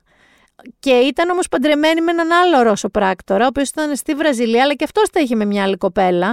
Και εξαφανίστηκαν ταυτόχρονα το Φεβρουάριο και η κοπέλα τον έψαχνε στα social media των άλλων. Από το ότι είχε αυτό το μαγαζί τον Γκαλάζιο στο Παγκράτη, το οποίο ήταν με είδη ραπτικής και πλεξίματος. Δηλαδή δύο ίσχυε, μια ανάποδη βελονάκι.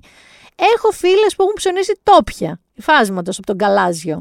Έχω φίλη κτηνίατρο που ήταν κτηνίατρος της γάτας της Μαρία Τσάλα και την πέραν τα κανάλια να της πούν τι θυμάστε από τη Ρωσίδα Πράκτορα; Και έλεγε η φίλη μου, τη γάτα θυμάμαι.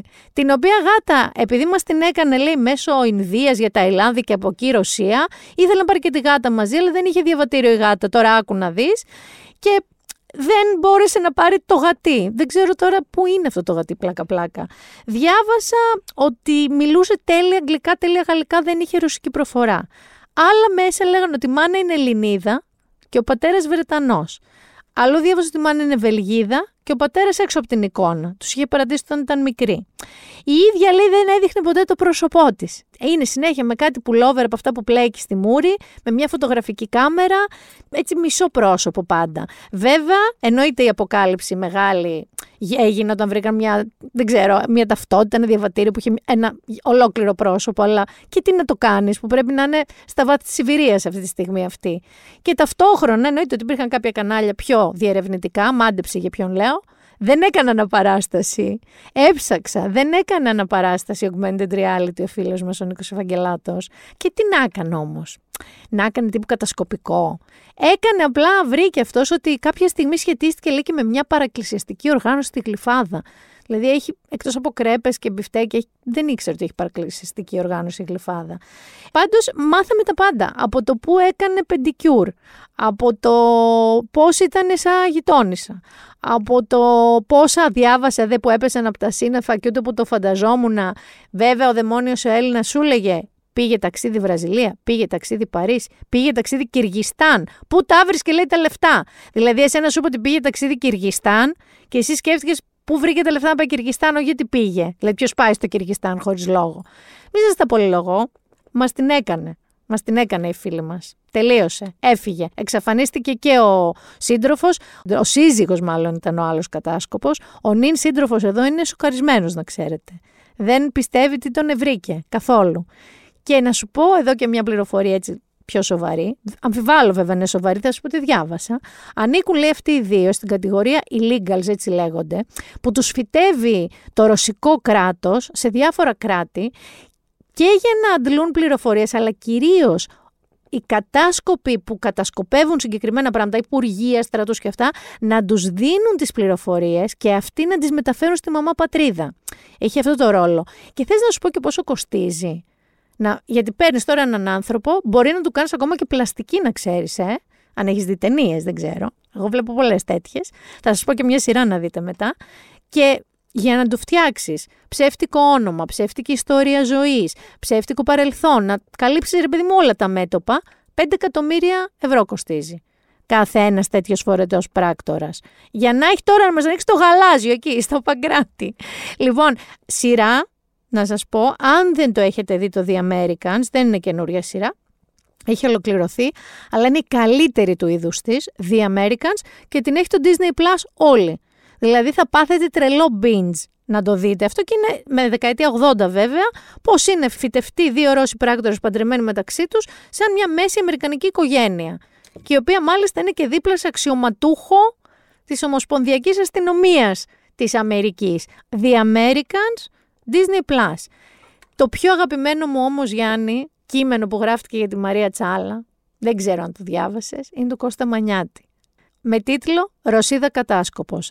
Έφυγα γιατί δεν άντεχα άλλο τους φασέους στο Παγκράτη. Ο Κώστας ο Μανιάτης έχει μια στήλη στο News 24-7 που τη λέει fiction και είναι υποτιθέμενα σενάρια και κείμενα. Και θέλω να σας διαβάσω απλά τις δύο πρώτες παραγράφους που υποτίθεται ότι λέει η Μαρία Τσάλα μιλώντας στη μαμά πατρίδα και το γιατί θέλει να φύγει. Λέει λοιπόν, δεν είχα εκπαιδευτεί αρκετά γι' αυτό. Βασικά νομίζω ότι κανείς δεν έχει εκπαιδευτεί αρκετά γι' αυτό. Η υπερσυγκέντρωση φασεοσύνης είναι κάτι που δεν στο μαθαίνουν στη σχολή. Σε προειδοποιούν ναι, αλλά οι τεχνικές τους είναι τόσο παλιές όσο και τα μουστάκια βάντζιχ που φοράγανε στη στάζη. Αυτά τα ψεύτικα μουστάκια. Και όσο σκεφτόμουν ότι τώρα που καλοκαίριζε θα ήσασταν πάλι όρθιοι έξω από τα μαγαζιά να κουμπάτε τα ποτά σας στα αυτοκίνητα, τόσο και η ανθρωπιστική λύση Πολώνιο πλησίαζε στο μυαλό μου. Τίποτα. Δυο σταγόνες είναι και γεια σας. Δεν έχετε ξαναπιεί τέτοια ποτάρα. Και μιας και τα λέμε όλα αυτά, πόσο παρτάλια πια η σκέψη σας και πόσο πειρατική σημαία. Γι' αυτά μπήκα στην υπηρεσία. Ήδη από πέρσι τους είχα ζητήσει να με στείλουν κάπου αλλού, οπουδήποτε. Κάπου με πείνα, πόλεμο και αρρώστιες. Αρκεί και να μην ξαναδώ μπροστά μου την πλατεία Βαρνάβα. Και μου έστειλε, λέει, μετάθεση για ανάφη. Αλήθεια τώρα, γιατί όχι στη λαϊκή της Καλλιδρομίου Σάββατο πρωί; Παιδιά, πραγματικά είναι απολαυστικό το κείμενο, γιατί λέει ότι υποτίθεται ότι η Μαρία Τσάλα ήθελε να φύγει ή τέλος πάντων από το Παγκράτη για τη φασαιοσύνη. Παρ' όλα αυτά, η Μαρία Τσάλα όντως έφυγε. Έφυγε, έφυγε. Και μάλιστα λένε ότι πλέον επισήμως έφυγε από Ινδία, Ταϊλάνδη και δεν ξέρω μέσω όποιας άλλης χώρας πέρασε και είναι στη Μόσχα, αδερφές μου. Όπως και ο σύζυγος από τη Βραζιλία είναι και αυτός στη Μόσχα. Και μια και λέμε Γιάννη για Μόσχα. Είναι η ώρα του Κώστα Μοναχού. Είμαι τρελός και ό,τι θέλω κάνω και δεν με πιάνει και κανένας νόμος Είμαι τρελός και ό,τι μ' αρέσει κάνω Εγώ είμαι ο παράνομος, εγώ είμαι κι ο νόμος Γιατί ο Βλαδίμηρος, παιδιά, ο Βλαδίμηρος δεν ε, έχει ηρεμήσει καθόλου. Δεν ξέρω αν έχετε ασχοληθεί κιόλας, γιατί έχουμε πει πέφτουν τα θέματα από την πρώτη γραμμή της ε, ειδησιογραφία, αλλά υπάρχει ακόμα ο πόλεμος Ουκρανία-Ρωσία. Δεν έχει τελειώσει και γίνεται όλο και χειρότερος, έτσι. Παρ' όλα αυτά, υπήρξε μια εξέλιξη που δυσαρέστησε εξαιρετικά πάρα πολύ τον Βλαδίμηρο Γιάννη. Διότι βγήκε ένταλμα σύλληψής του, το Διεθνές Ποινικό Δικαστήριο που είναι στη Χάγη, τον έκρινε εγκληματία πολέμου και εξέδωσε ένταλμα για τη σύλληψή του. Πώς λες, το έχει πάρει αυτό εσύ ο Βλαδίμηρος; Η Ζαχάροβα είπε ότι το θεωρεί άνευ σημασίας. Αυτή η Μαρία Ζαχάροβα που μας αγαπάει πάρα πολύ σαν χώρα. Ο Μετβέντεφ, ο πρώην πρόεδρος της Ρωσίας και κολλητούλης του Βλαδίμηρου, το περιέγραψε ως στο Twitter κολόχαρτο. Γιατί είπε, ξέρετε πολύ καλά με κεφαλαία γιατί μπορεί να χρησιμοποιηθεί αυτό το χαρτί. Δεν σταμάτησε όμως εκεί. Δεν σταμάτησε όμως εκεί. Γιατί έγιναν έξαλλοι με αυτό που συνέβη και προειδοποίησαν τη Χάγη, εκεί το ποινικό δικαστήριο το διεθνές, να κοιτάνε λέει ψηλά τον ουρανό. Να προσέχουν τους ουρανούς. Σήκωσε σφρίδι. Θα σου πω αμέσως γιατί. Γιατί η δήλωσή του ήταν ως εξής. Όλοι είναι υπόλογοι στο Θεό και τους πυράβλους. Εγώ νόμιζα, ούτε και στο Θεό, αλλά πες στο Θεό στους πυράβλους και συνέχισε. Είναι λίαν εφικτό να φανταστεί κανείς τη χρήση ενός υπερηχητικού πυραύλου Όνιξ από ρωσικό πολεμικό πλοίο στη Βόρεια Θάλασσα κατά του δικαστηρίου της Χάγης και προέτρεψε βέβαια τους δικαστές να κοιτάνε ψηλά. Δεν πήγε πολύ καλά αυτό. Και επίσης ο Βλαδίμηρος υποδέχτηκε μια άλλη υπερδύναμη στο Κρεμλίνο του ένα άλλο μπουμπούκι της παγκόσμιας πολιτικής σκηνής, τον ηγέτη της Κίνας, τον περίφημο Xi Jinping, ο οποίος ας πούμε ρε παιδί μου ότι δεν απέχει πολύ η κοσμοθεωρία του από αυτή του Βλαδίμηρου. Εξού και τα βρήκανε και δημιούργησαν ένα κοινό αντιδυτικό μέτωπο, το οποίο επίσης δεν το λες πολύ καλό. Ο Μετβέντεφ, να σας θυμίσω ότι πριν λίγους μήνες έλεγε ότι οδεύουμε προς έναν ξεκάθαρο τρίτο παγκόσμιο πόλεμο. Να σας θυμίσω ότι έχουν γίνει κάτι μικροκαταρρύψεις που δεν έχουν αποδειχθεί ακόμα πώς έγινε ε, ρωσικών και αμερικανικών αεροσκαφών. Τσίκι τσίκι τσίκι τσίκι. Και εμείς ασχολούμαστε με την Μαρία Τσάλα που την έχει κάνει για Μόσχα. Για να μην συνεχίσω όμως τώρα με τα United Paranoid Nations, ε, Κίνα και Ρωσία στη νέα του σύμπραξη και συνεργασία, βέβαια εκεί είναι εδώ να βάλω ένα αστερίσκο, επειδή δεν έχει πόλεμο με κανέναν, είπε ότι εννοείται ότι θέλει να βρει μια ειρηνευτική λύση, εννοείται ότι θα σεβαστεί τα claims των Ευρωπαίων και Αμερικανών εταίρων κτλ. Τίποτα από αυτά δεν ισχύει. Αλλά μ' αρέσει που αγχωνόμασταν, Γιάννη μου, εμείς για τους κορονοϊούς και γίνεται ζυμουρλίσετε. Τι όνιξ, τι υπερηχτικού πυράβλους, τι δοκιμές κάνουν. Έχουμε όμως και δικό μας ηγέτη. Έχουμε και δικό μας ηγέτη και δεν θα αλλάξουμε βέβαια κατηγορία, γιατί ένα πράγμα που είδα γυρνώντας μετά τη Μαρία Τσάλα, τη Ρωσίδα κατάσκοπο του Παγκρατίου, ήταν τη συνέντευξη του Πρωθυπουργού. Την είδες συνέντευξη του Πρωθυπουργού στο Σταύρο Θεοδωράκη, στους πρωταγωνιστές; Την είδα. Δεν την είδα την ώρα που έγινε γιατί έλειπα. Γύρισα όμως στο σπίτι και με έβαλε και είδα όλα τα λεπτά τη μία ώρα συνέντευξης με τα μεσονύχτια. Θα είμαι πολύ ειλικρινής, δεν την είδα όλη. Όλη στη μέση κοιμήθηκα λίγο. Ένα δεκαλεπτάκι δεν το έχω δει. Μπορεί εκεί να υπόθηκαν ολόκληρα τα πράγματα. Είδα όμως, παρατήρησα ότι στα social media, εντάξει, ειδικά στο Twitter τέλος πάντων, οι αντιδράσεις ήταν λαύρε και εναντίον του Σταύρου Θεοδωράκη και εναντίον του Κυριάκου Μητσοτάκη και εναντίον γενικά της ύπαρξης της ίδιας αυτής της συνέντευξης. Γι' αυτό περισσότερο έκατσα να τη δω, για να έχω λίγο ίδια γνώμη, να έχω δική μου γνώμη. Και έχω κάποιες παρατηρήσεις. Δεν είναι αναγκαστικά popular opinion, δεν άρχισα να κραυγάζω γελί, καραγκιόζιδε που διάβαζα εγώ, δολοφόνοι και πουλημένοι και ξεπλήματα και όλα αυτά. Γιατί έχει σημασία, ρε παιδί μου, ό,τι γνώμη και να έχεις, να μπορείς να την. Ε, να επιχειρηματολογήσει, να τη στηρίξεις. Πρώτο φάουλ, Γιάννη, εγώ που είδα, ήταν μαγνητοσκοπημένη. Όταν είναι κάτι μαγνητοσκοπημένο, εξορισμού, και αφορά τον Πρωθυπουργό μιας χώρας, αλλά γενικά κατά παράδοση στην Ελλάδα οι μαγνητοσκοπημένες συνεντεύξεις πολιτικών και δις σε τζιζ στιγμές σου δίνουν την εντύπωση ότι έχουν, έχουν κοπεί, έχουν ραφτεί, έχουν έρθει, έχουν μαζευτεί, έχουν εγκριθεί. Ξέρεις, υπάρχει ένα curation δεν είναι μια live συνέντευξη που συμβαίνει εκείνη τη στιγμή. Άρα ο άλλος κάπως μπορεί να του ξεφύγει μια φράση παραπάνω όσο και αν έχει προετοιμαστεί. Θα βγει μια πιο ξεκάθαρη αλήθεια. Άρα για μένα το πρώτο φάουλ που καταλαβαίνω ότι δεν είναι στην επιλογή του δημοσιογράφου αυτό είναι ότι είναι μαγνητοσκοπημένη και έχει και μονταριστεί. Εσύ που είσαι ηχολήπτη το είδες αυτό που δεν είδες στη συνέντευξη. Κοβόντουσαν και να, ε, σαν αυτά που κάνω εγώ μετά και σε ζαλίζω. Δεύτερον τώρα, δεύτερον, σου δημιουργεί λοιπόν αυτή και υποψία. Και μάλιστα στο τωρινό κλίμα, σε πολύ κόσμο δημιουργεί και τη βεβαιότητα ότι όλο αυτό στήθηκε για να μας πείσει ότι τα πράγματα δεν είναι έτσι όπως νομίζουμε. Και πάμε τώρα στο διατάφτα, στην ίδια τη συνέντευξη. Εγώ θα σας πω κάτι. Εγώ δεν πιστεύω ότι ο Σταύρος Θεοδωράκης δεν έκανε ερωτήσεις δύσκολες. Δεν έκανε αγιογραφία. Ρώτησε πράγματα. Αναφέρθηκε, ας πούμε, και σε μετρήσεις που ε, ρίχνουν όλο το χρέος στην τωρινή κυβέρνηση. Έκανε σχολεία σε πράγματα που έχουν συμβεί.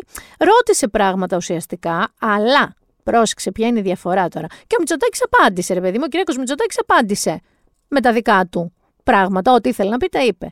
Σε μία συνέντευξη live ένας δημοσιογράφος που ρωτάει κάτι, ένα πολιτικό και παίρνει μια απάντηση που δεν απαντάει ε, ακριβώς αυτό που τον ρώτησε, τι κάνει Γιάννη μου, επανέρχεται. Και με άλλη ερώτηση, και με άλλη ερώτηση, και με άλλη ερώτηση, μέχρι να φτάσει στην απάντηση που πρέπει να δοθεί. Αυτό λοιπόν σε αυτή τη συνέντευξη δεν υπήρχε. Υπήρχαν ερωτήσεις και απαντήσεις. Και πάω και στο άλλο σημείο τώρα που παρατήρησα. Ο Κυριάκος Μητσοτάκης μου ε, φαινόταν εμένα ότι ήξερε, αν όχι ακριβώς τις ερωτήσεις, ήξερε ακριβώς τις ενότητες στις οποίες θα τον καλούσε ο Σταύρος Σοδωράκης να απαντήσει. Δεν μου φαίνεται ε, πολύ περίεργο αυτό ότι δεν, δεν είναι ότι δεν συμβαίνει, δεν θέλω να κοροϊδευόμαστε μεταξύ μας. Εδώ παίρνεις συνέντευξη από μια τραγουδίστρια και σου λέει: Στείλε μου τις ερωτήσεις να τις δω. Άρα δεν το θεωρώ απίθανο. Όμως το τελικό αποτέλεσμα ήταν ένα προβαρισμένο παπαγαλία, πώς μαθαίναμε εμείς παλιά στην ιστορία, ότι η ιερά εξέταση άπλωσε τις φτερούγες της, τις μαύρες φτερούγες της πάνω από την Ευρώπη και λέγανε για το Μέτερνιχ και τα παπαγαλίζαμε και δεν ξέραμε τι λέγαμε. Αυτός ήξερε ή περίπου ήξερε τι έλεγε ο Πρωθυπουργός, αλλά σίγουρα τα είχε προβάρει. Σίγουρα ήξερε τι, ποια είναι τα σως, ποιες ερωτήσεις θα πέσουν. Άρα βάλτε το τώρα όλο αυτό μαζί. Βάλτε ότι είναι μαγνητοσκοπημένο, ότι είναι μονταρισμένο, ότι οι ερωτήσεις γίνονται μεν, αλλά δεν επιμένει κάποιος κι άλλο κι άλλο κι άλλο μέχρι να πάρει την απάντηση που πρέπει. Και ότι ο Πρωθυπουργός, στην προκείμενη περίπτωση, είχε προετοιμαστεί, είχε διαβάσει τα σως του να απαντήσει και παίρνεις μία τελικά συνέντευξη η οποία επικοινωνιακά εξυπηρετεί την κυβέρνηση. Αυτό. Δηλαδή έχεις κάποιον που σου θέτει όλα αυτά που συζητιούνται, εννοείται ότι ακούστηκε 100 φορές λέγεται, λένε ότι, ξέρεις, τι λέει ο κόσμος. Οπότε ο άλλος είχε προετοιμαστεί, έδινε τις απαντήσεις που το δικό του επικοινωνιακό team, το οποίο τον είχε βάλει να πει ότι φταίει ένας σταθμάρχης, να θυμηθούμε μετά ακριβώς από το ατύχημα των Ντεμπών, να δώσει αυτές τις απαντήσεις. Έχω όμως σταθεί σε δύο σημεία. Σας έχω διαλέξει δύο συγκεκριμένα σημεία. Το ένα είναι στην αρχή της συνέντευξης και το δεύτερο είναι προς το τέλος. Που για τόσο προετοιμασμένη συνέντευξη και, πώς να σας πω, μαζεμένη πριν τη δούμε εμείς, είναι πάρα πολύ WTF για τα γούστα μου. Πάμε να δούμε το πρώτο κομμάτι, Γιάννη, να ακούσουμε. Ευδοκία Τσαγκλή, σύμβουλος επικοινωνίας, ήταν στο τρένο. Αν ήμουν κόρη σας, κύριε Πρωθυπουργέ, και μετά από αυτό που έπαθα, σας έλεγα πως φοβάμαι και θέλω να αλλάξω χώρα, τι θα με συμβουλεύατε; Καταρχάς, ε, είδα την εκπομπή την οποία κάνατε, κύριε Θοδωράκη, και είδα αυτά τα οποία είπε δημόσια η Ευδοκία με πολύ θάρρος, όπως και τα υπόλοιπα παιδιά.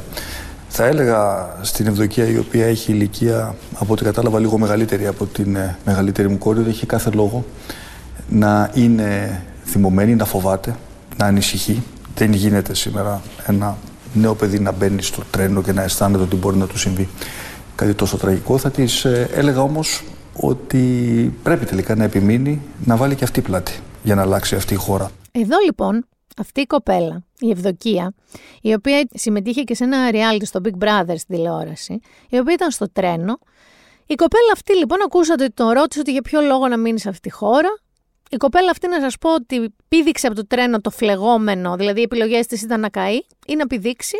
Πήδηξε, έσπασε τη λεκάνη της, ε, κατάγματα, δηλαδή το κορίτσι ήταν στο νοσοκομείο, δεν ήταν με μία γρατζουνιά. Ωραία, κρατήστε το αυτό.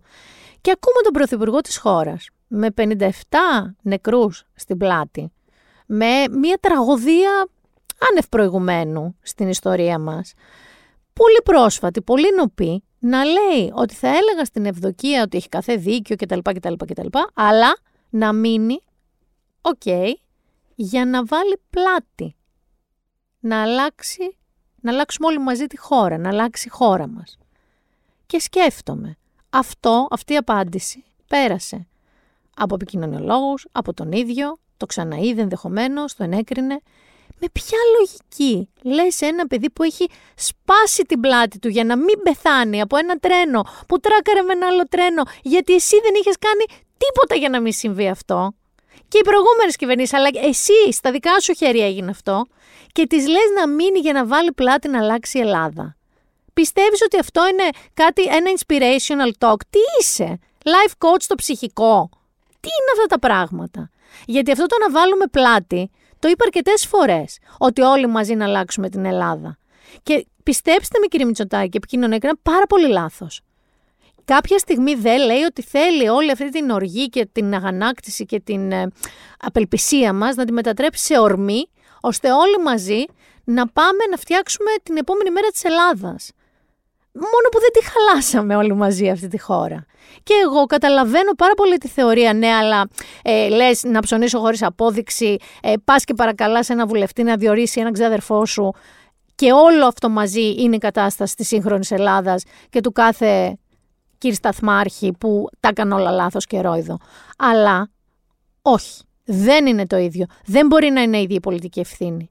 Και ενώ ο κ. Μητσοτάκης είπε αρκετά συγγνώμη, δεν θα σου πω ότι δεν είπε, δεν θα σου πω ότι δεν είπε ότι ναι, στα δικά μας χέρια συνέβη αυτό. Είπατε επίσης, κυρία Μητσοτάκη, πάρα πολλά αλλά. Μου θύμιζε τον αδερφό μου. Όταν τσακωνόμασταν μικροί για κάτι και έφτυγε σε κάτι, έλεγε. Ε, έλεγε, ξέρω εγώ, μάνα μου, το έκανες, εσύ το έκανες. Ναι, αλλά και η μήνα πρόπερση είχε, ξέρω εγώ, σκίσει ένα περιοδικό. Δηλαδή, κύριε Μητσοτάκη, δεν μπορείτε να λέτε ναι, Φταίμε, ναι, σε εμάς συνέβη, ναι, εμείς δεν ολοκληρώσαμε. Και το νιώθω ακόμα πιο βαρύ το ότι αν είχαμε ολοκληρώσει την περίφημη τηλεδίκηση, δεν θα είχαν πεθάνει 57 άνθρωποι. Εκεί δεν χρειάζεσαι, αλλά χρειάζεσαι τελεία. Είτε για ειλικρίνεια, γιατί έτσι είναι τα πράγματα, είτε ακόμα και για επικοινωνιακό χειρισμό. Ο κόσμος θέλει να ακούσει ότι φταίξατε, τελεία. Ή ότι φταίξατε και θα κάνετε αυτά σίγουρα δεν θέλει να ακούσει ότι φταίξατε, αλλά φταίνε όλοι οι άλλοι και τελικά να βάλουμε όλοι μαζί πλάτη, παιδιά. Να πάρουμε όλη την ευθύνη. Πώς είχε πει το μαζί τα φάγαμε. Μαζί πάντως δεν τρακάραμε τα τρένα. Καλό είναι να το θυμάστε αυτό. Γιατί είναι πάρα πολύ νωρίς να προσπαθήσετε να πλώσετε έτσι τις ευθύνες. Και πάμε και στο δεύτερο κομμάτι. Το οποίο εκεί έμεινε πια με το στόμα ανοιχτό. Έχουμε και περιμένουμε αυτές τις ρυθμαδοεκλογές να ανακοινωθούν. Πώς ανακοινώνει ένας πρωθυπουργός μια εκλογή; Βγαίνει. Διάγγελμα θες. Διάγγελμα βασικά. Ανακοίνωση live στη Βουλή, κάπου. Και ανακοινώνει την τάδη ημερομηνία έχουμε εκλογές. Πάμε να δούμε σε αυτή τη χώρα Φέτος πώς μάθαμε πότε έχουμε εκλογές. Σας έχω πει εξ αρχής ότι οι εκλογές θα γίνουν στο τέλος της τετραετίας, αλλά κανείς δεν με πίστη. Ναι, το έχετε πει, αλλά το πότε θα γίνουν, δηλαδή και στην Τουρκία, ξέρουμε ότι θα γίνουν τότε. Εσείς γιατί δεν το δίνετε, Είναι προνόμιο του Πρωθυπουργού να ανακοινώσει κάποια στιγμή, τελευταία στιγμή, ε, εκλογές ένα μήνα; Δεν θα πρέπει να ξέρουμε αν θα γίνει τέλος Μαΐου οι εκλογές, ας πούμε, και ποια ημερομηνία; Μιας και- Το λέω γιατί, συγγνώμη, Ναι. υπάρχουν κάποια σενάρια ότι μπορεί να πάτε τις εκλογές ε, τον Ιούλιο για να αποφύγετε τη ψήφο των νέων οι οποίοι θα έχουν πάει διακοπές. Μπορώ να σας πω λοιπόν με τα βεβαιότητα ότι οι εκλογές θα γίνουν τον Μάιο. Δεν θα γίνουν τον Ιούλιο. Και δεν θα γίνουν. ε, Θα ήταν και αδιανόητο να λέγαμε ότι οι εκλογές θα γίνουν τον, ε, ε, τον Ιούλιο. Ε, διότι μπορεί να χρειαστεί δεύτερη κάλπη, πολύ πιθανόν, και δεν θα κάνουμε, πάμε να κάνουμε εκλογές τον Αύγουστο. Ε, και φυσικά έχουμε και την περίοδο των Πανελληνίων, την οποία πρέπει να προστατεύσουμε ως κόρνο θάλμου. Εκμεύσατε, είδατε κάποιες, ε, και κάποιες ειδήσεις από την συνέντευξη. σε μια προσωπική συνέντευξη, τέτα τέτ, με ένα δημοσιογράφο, μαγνητοσκοπημένη, κάνει ο δημοσιογράφος την ερώτηση, πολλοί λένε ότι θα πάμε τον Ιούλιο για εκλογές για να μην ψηφίσουν οι νέοι, για να γλιτώσετε την οργή των νέων στην ψηφοφορία. Και εκεί αποφασίζει ο Πρωθυπουργός αυτής της χώρας να πει ότι όχι, δεν θα πάμε τον Ιούλιο. Σας λέω λοιπόν εδώ ότι θα πάμε το Μάιο σε εκλογές. Και κάνει μετά και το πάρα πολύ άκυρο χιουμοράκι. Είδατε, βγάλετε και μία είδηση από τη συνέντευξή σας. Δηλαδή, είσαι πολίτη αυτής της χώρας που έχει ζήσει όλο αυτό το πράγμα. Περιμένεις πάρα πολλά πράγματα. Μα πάρα πάρα πολλά πράγματα. Και σίγουρα περιμένεις να μάθεις και πότε έχεις εκλογές, γιατί θες να κάνεις κάτι για αυτό που συμβαίνει σε αυτή τη χώρα. Και το βασικό σου όπλο είναι η διαμαρτυρία, αλλά ακόμα περισσότερο η ψήφος σου.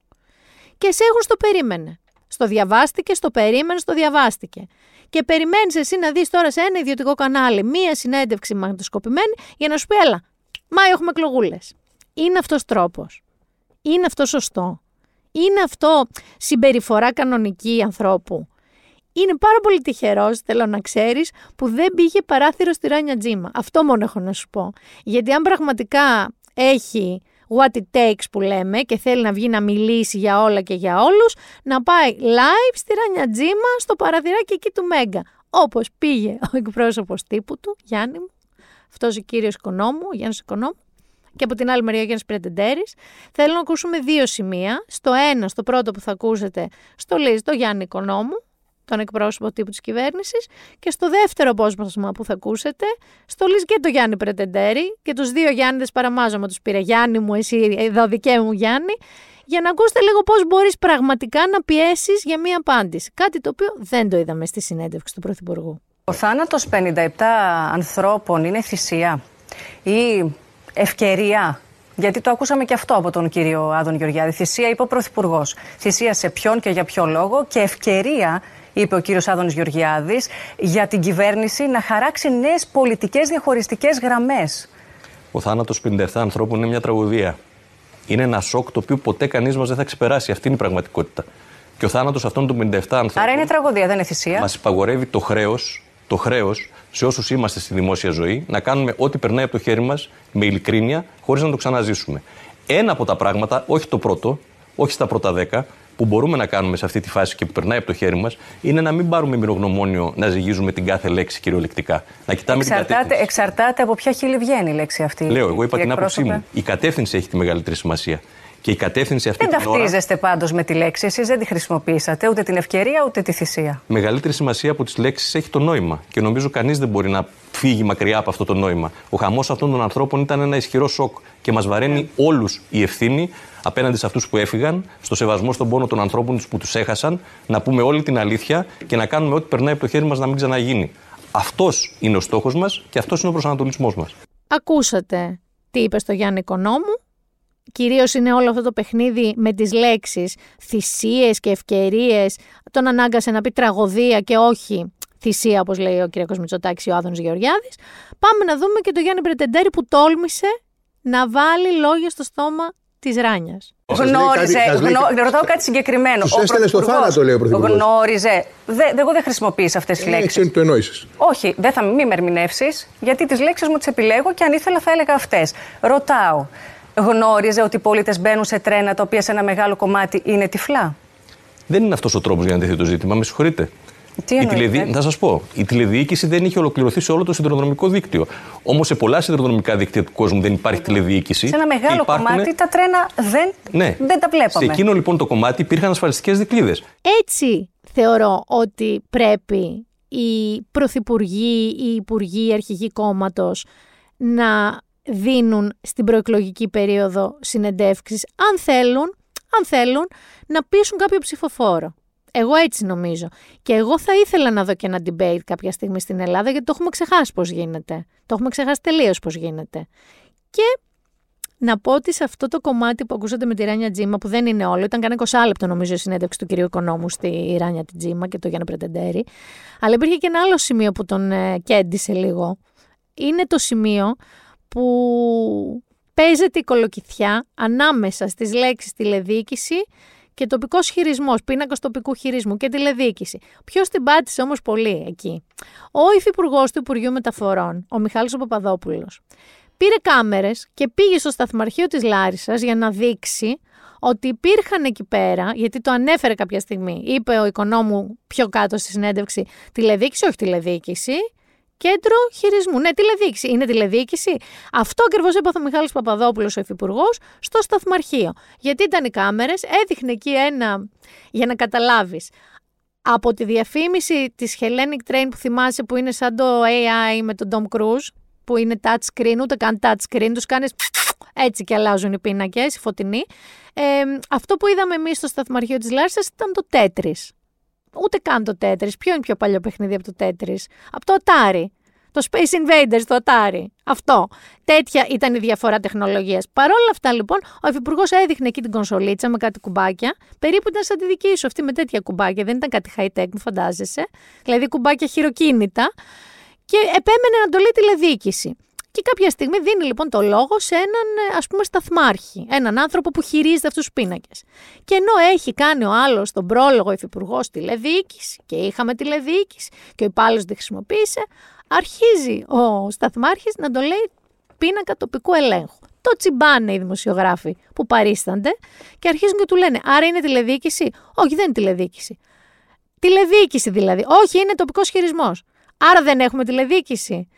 Όχι, δεν έχουμε τηλεδιοίκηση. Από πότε δεν έχουμε τηλεδιοίκηση, από το 19. Δηλαδή αυτό δεν είναι τηλεδιοίκηση. Ο υφυπουργός από δίπλα να τον λούζει κρύου υδρότε και να λέει: Ε, είναι, μπορεί να δει τα τρένα. Όχι, δεν μπορεί να δει τα τρένα. Ξέρω, κεφάλα τώρα ο σταθμάρχης τελείως. Και κάποια στιγμή γίνεται και ένα νόμο, αλλά πες του τύπου να σταματήσει. Και εμφανίζεται ένα χέρι και λέει στο σταθμάρχη: Αλλά εντάξει, εντάξει, εντάξει. Και συνεχίζει τη συνέντευξη τύπου.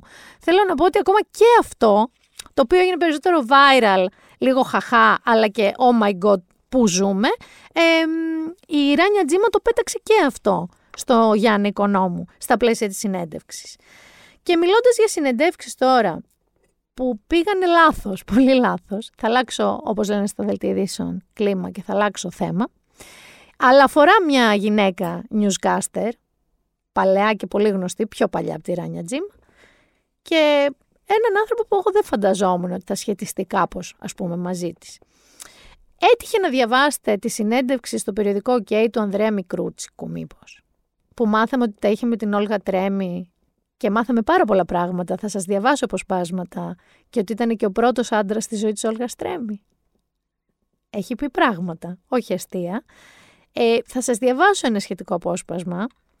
Θέλω όση ώρα το διαβάζω να θυμίζετε στον εαυτό σας ότι δεν είμαι αυτή που λέμε η λίγο εύκολη λογοτεχνία που στο ηλιοβασίλεμα φιλούνται με πάθος. Έχουμε τέτοιες συγγραφείς και Ελληνίδες.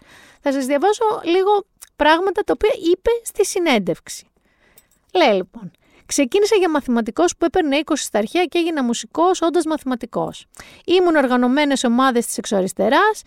Δεν μου έδιναν διαβατήριο λόγω δικτατορίας να συνεχίσω με τα πτυχιακά. Είχα πάρει υποτροφία στην Ινδιανάπολη. Αυτά αφορούν τον Ανδρέα Μικρούτσικο τώρα.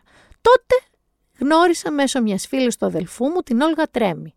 Ήταν κόρη γιατρού έμενε πάνω στην πλατεία Κυψέλης ένα πάρα πολύ ωραίο κορίτσι.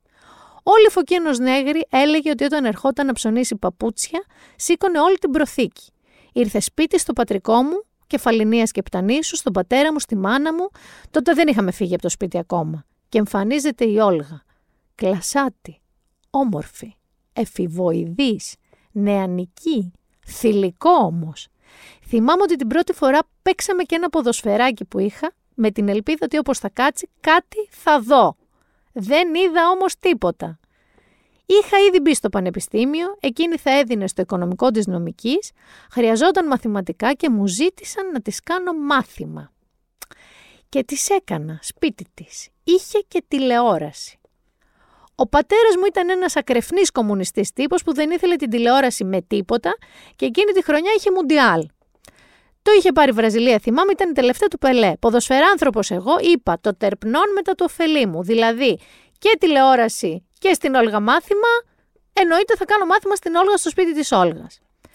Τώρα, τι ήταν το τερπνών και τι το ωφέλιμο, το αφήνω στη διακριτική ευχαίρεια του καθενός, συνεχίζει ο Ανδρέας Μικρούτσικος. Και όπως μια μέρα περιμένω να της κάνω μάθημα και μετά να δούμε τον αγώνα, κάνει ένα πέρασμα. Κανονικά πρέπει να μου βάλεις τώρα 70s ε, μουσικούλα. Κάνει ένα πέρασμα στο βάθος στο διάδρομο. Θυμάμαι και το σπίτι της με τη βεραντούλα και είναι με τα εσώρουχα. Αγρίεψαν τα μάτια μου. Σάστησα και μου καρφώνεται η ημίγυμνη εικόνα της. Μου άρεσε η Όλγα. Μου γίνεται έμονη ιδέα. Θέλω να σου πω τελείωσα το γιου αυτές τις μέρες, εγώ μια και λέει. Χάλια ήταν. Αλλάζει όλη μου η ψυχοσύνθεση. Στις επόμενες δύο ημέρες θυμάμαι τη σκηνή σαν τώρα, καθόμαστε στη βεράντα και της πιάνω το χέρι. Ξέρεις, λίγο συντροφικά, λίγο έτσι και το χάιδευα με κινήσεις που θα με πέρναγε χελώνα, βραδίποδα, εν πάση περιπτώσει. Ίσα που της κούναγα λίγο το χέρι μέχρι που την αγκάλιασα και τη φίλησα. Είχαμε σχέσεις και μάλιστα ήμουν και ο πρώτος άνδρας της Όλγας. Και συνεχίζει ότι έδωσε εξετάσεις, την είδε μετά στη νομική και βλέπω ένα μανεκέν ανάμεσά μας, παρέμεινε μανεκέν. Φοβήθηκε μην του τη χτυπήσουν γιατί έπεφτε ξύλο στο πανεπιστήμιο, το λγάκι του, το τρυφερό, το εύθραυστο και το όμορφο. Αυτό λοιπόν δημοσιεύτηκε στο OK.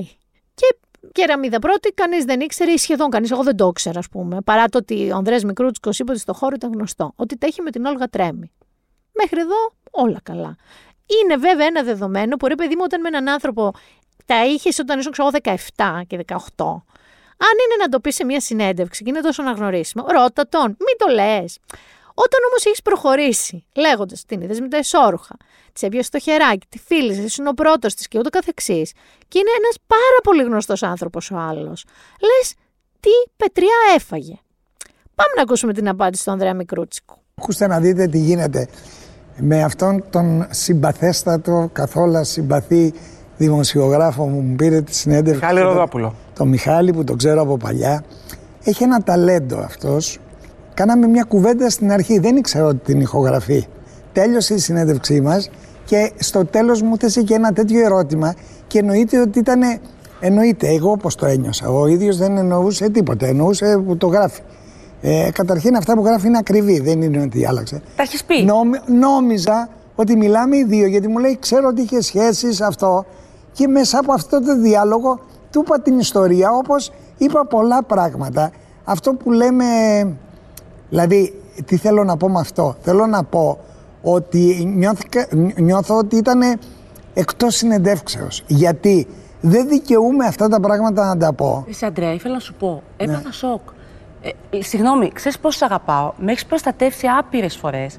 Σέβεσαι τόσο πολύ τις γυναίκες. Ένας ναι, κύριο. Με έχεις προστατεύσει ε, από όλα. Εάν ήξερα ότι είναι δημοσιεύσιμο. Δεν μπορώ να πιστέψω ότι είπες κάτι τέτοιο. Άκου, άκου να δεις. Ναι. Άκου να δεις.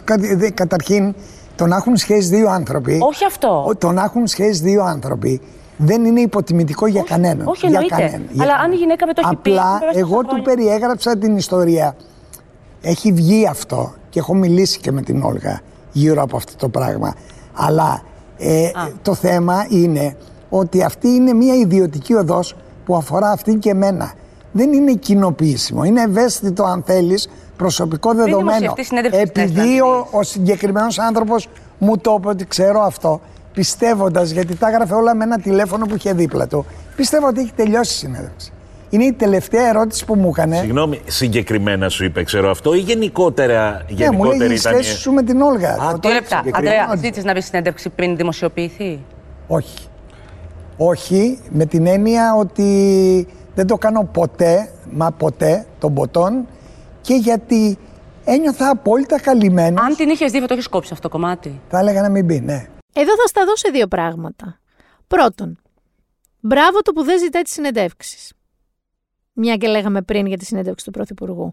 Γιατί, σαν δημοσιογράφος που έχω περάσει πολλές φορές από την πλευρά να πάρω συνέντευξη σε κάποιον, δεν υπάρχει τίποτε χειρότερο από το να στέλνεις τη συνέντευξη Άλλο τις ερωτήσεις. Τις ερωτήσεις πες του τις θέλει να προετοιμαστεί, αν θέλει να θυμηθεί κάτι, μια ιστορία, κάτι.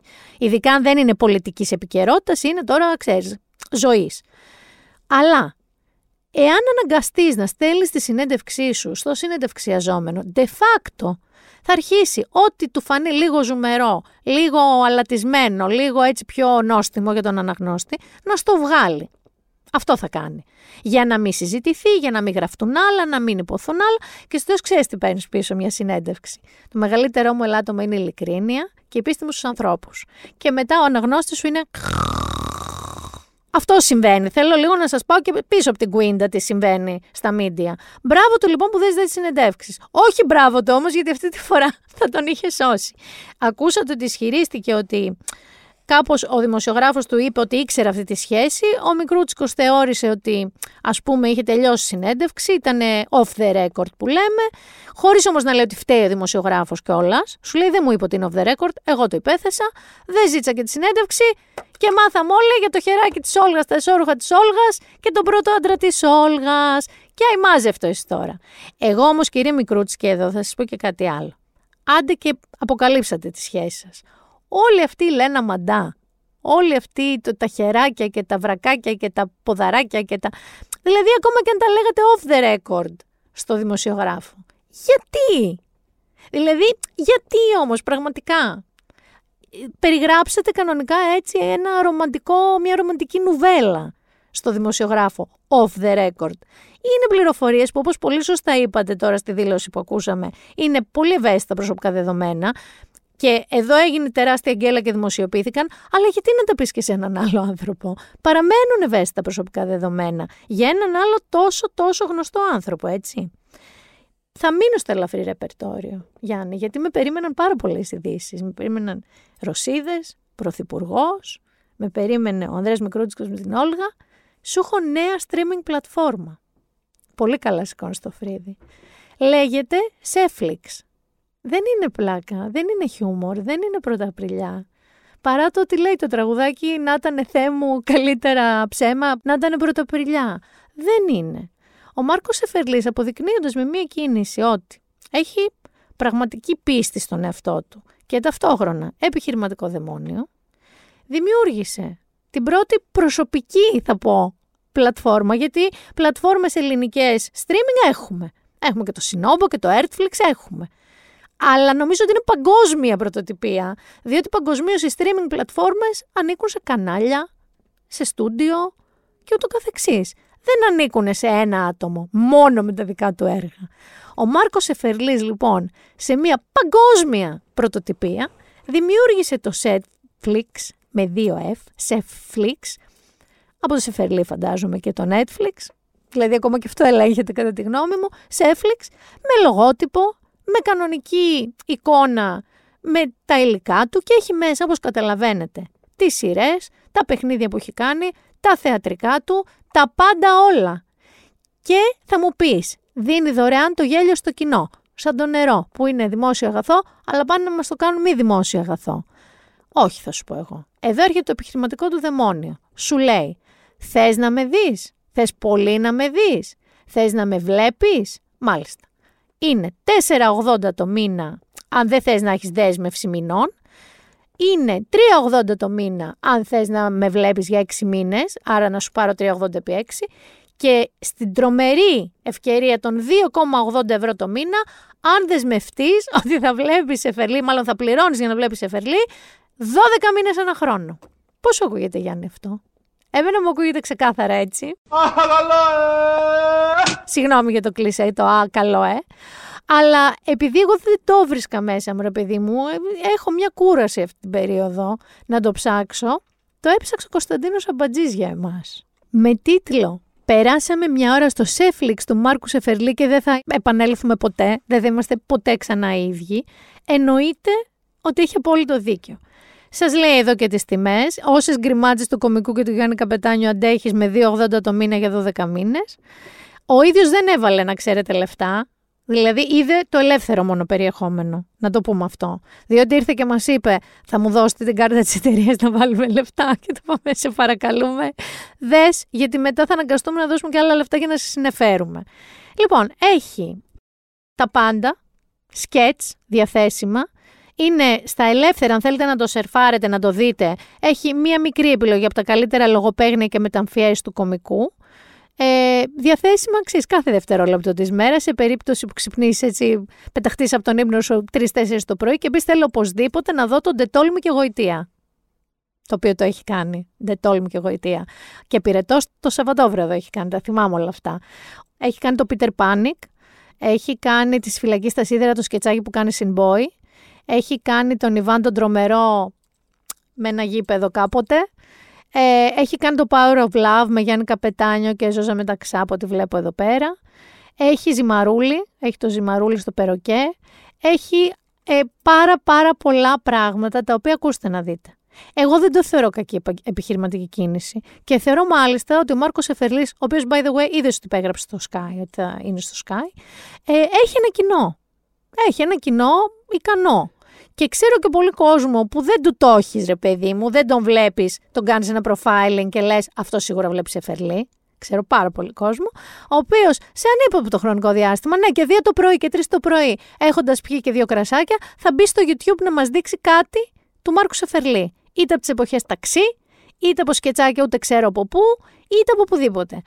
Άρα, με αυτή τη λογική ο Μάρκος Εφερλή, εντάξει, δεν θα χτίσει ρε παιδί μου ένα εξοχικό στην κινέτα από τα λεφτά που θα βγάλει από εδώ, αλλά κατάφερε να έχει τα δικαιώματα των σειρών ταινιών θεατρικών του, που σημαίνει ότι κάτι καλά κάνει εκεί στα συμβόλαια του, και να μπορεί να τα εκμεταλλεύεται με αντίτιμο. Γιατί να τα έχει τζάμπα; Βέβαια, συνεχίζει να τα έχει τζάμπα στο YouTube, άμα θέλεις. Αλλά αν θες, μπορεί τηλεόρασή σου να έχει και σε Netflix μπορεί το κινητάκι σου να έχει Netflix, Prime, Apple TV, Disney Plus και Netflix. Και αφού σας πρότεινα και μερικά πράγματα από το Netflix, όπως τον Τετόλμη και Γοητεία, λέω Γιάννη να περάσουμε στο κανονικό entertainment κομμάτι αυτή τη φορά και να μην συνεχίσω να προτείνω λογοπαίγνια που ξέρω ότι θα τριγκάρουν πάρα πάρα πολύ τον Άρη. Πάμε κανονικό entertainment.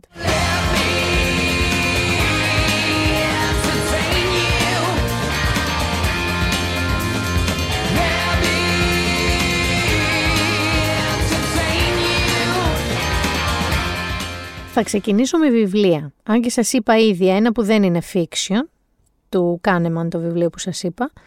Πάμε σε fiction. Σας έχω καλά νέα. Σας τα είχα και τον προηγούμενο εβδομάδα, αλλά δεν είχα podcast.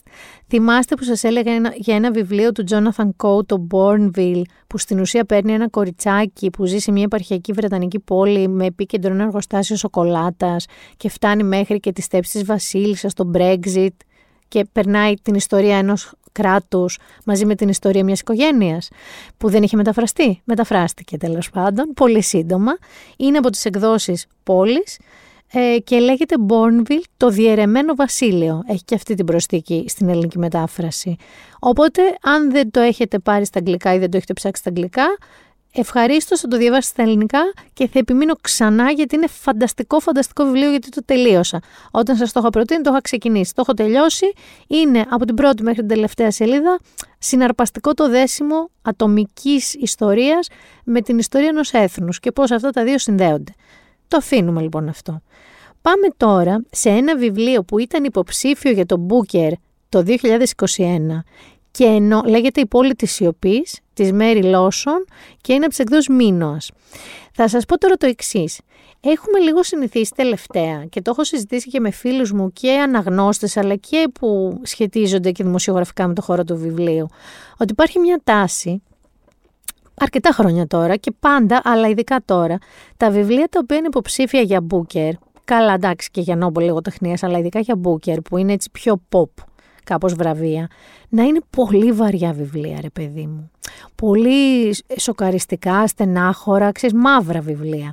Να μην είναι άλλο ζάνρ, να μην είναι άλλο είδος. Αυτό λοιπόν εδώ είναι λίγο διαφορετικό. Δηλαδή, είναι ένα λογοτεχνικό μυστήριο, είναι βιβλίο μυστηρίου πολύ υψηλής ποιότητας, γι' αυτό ήταν και υποψήφιο, αλλά δεν είναι αυτό το κλασικό, ξέρεις, μια γροθιά στο στομάχι, μια ιστορία, είτε αληθινή είτε όχι, που σου σπαράζει τα μέσα σου. Πάμε να δούμε την υπόθεση. Είναι από Καναδί συγγραφέας. Τρεις διαφορετικοί αφηγητές, ένα νεαρό κορίτσι, μία ηλικιωμένη γυναίκα, ένας νέος ένικος, καθώς μπλέκουν τις ζωές τους γύρω από την εξαφάνιση μιας επαναστατημένης έφηβης. Η έφηβη αυτή είναι η μεγαλύτερη αδερφή της νεαρής αφηγήτριας. Καθώς παρακολουθεί την απρόσμενη μετακόμιση του νέου Νίκου στο σπίτι της ηλικιωμένης κυρίας.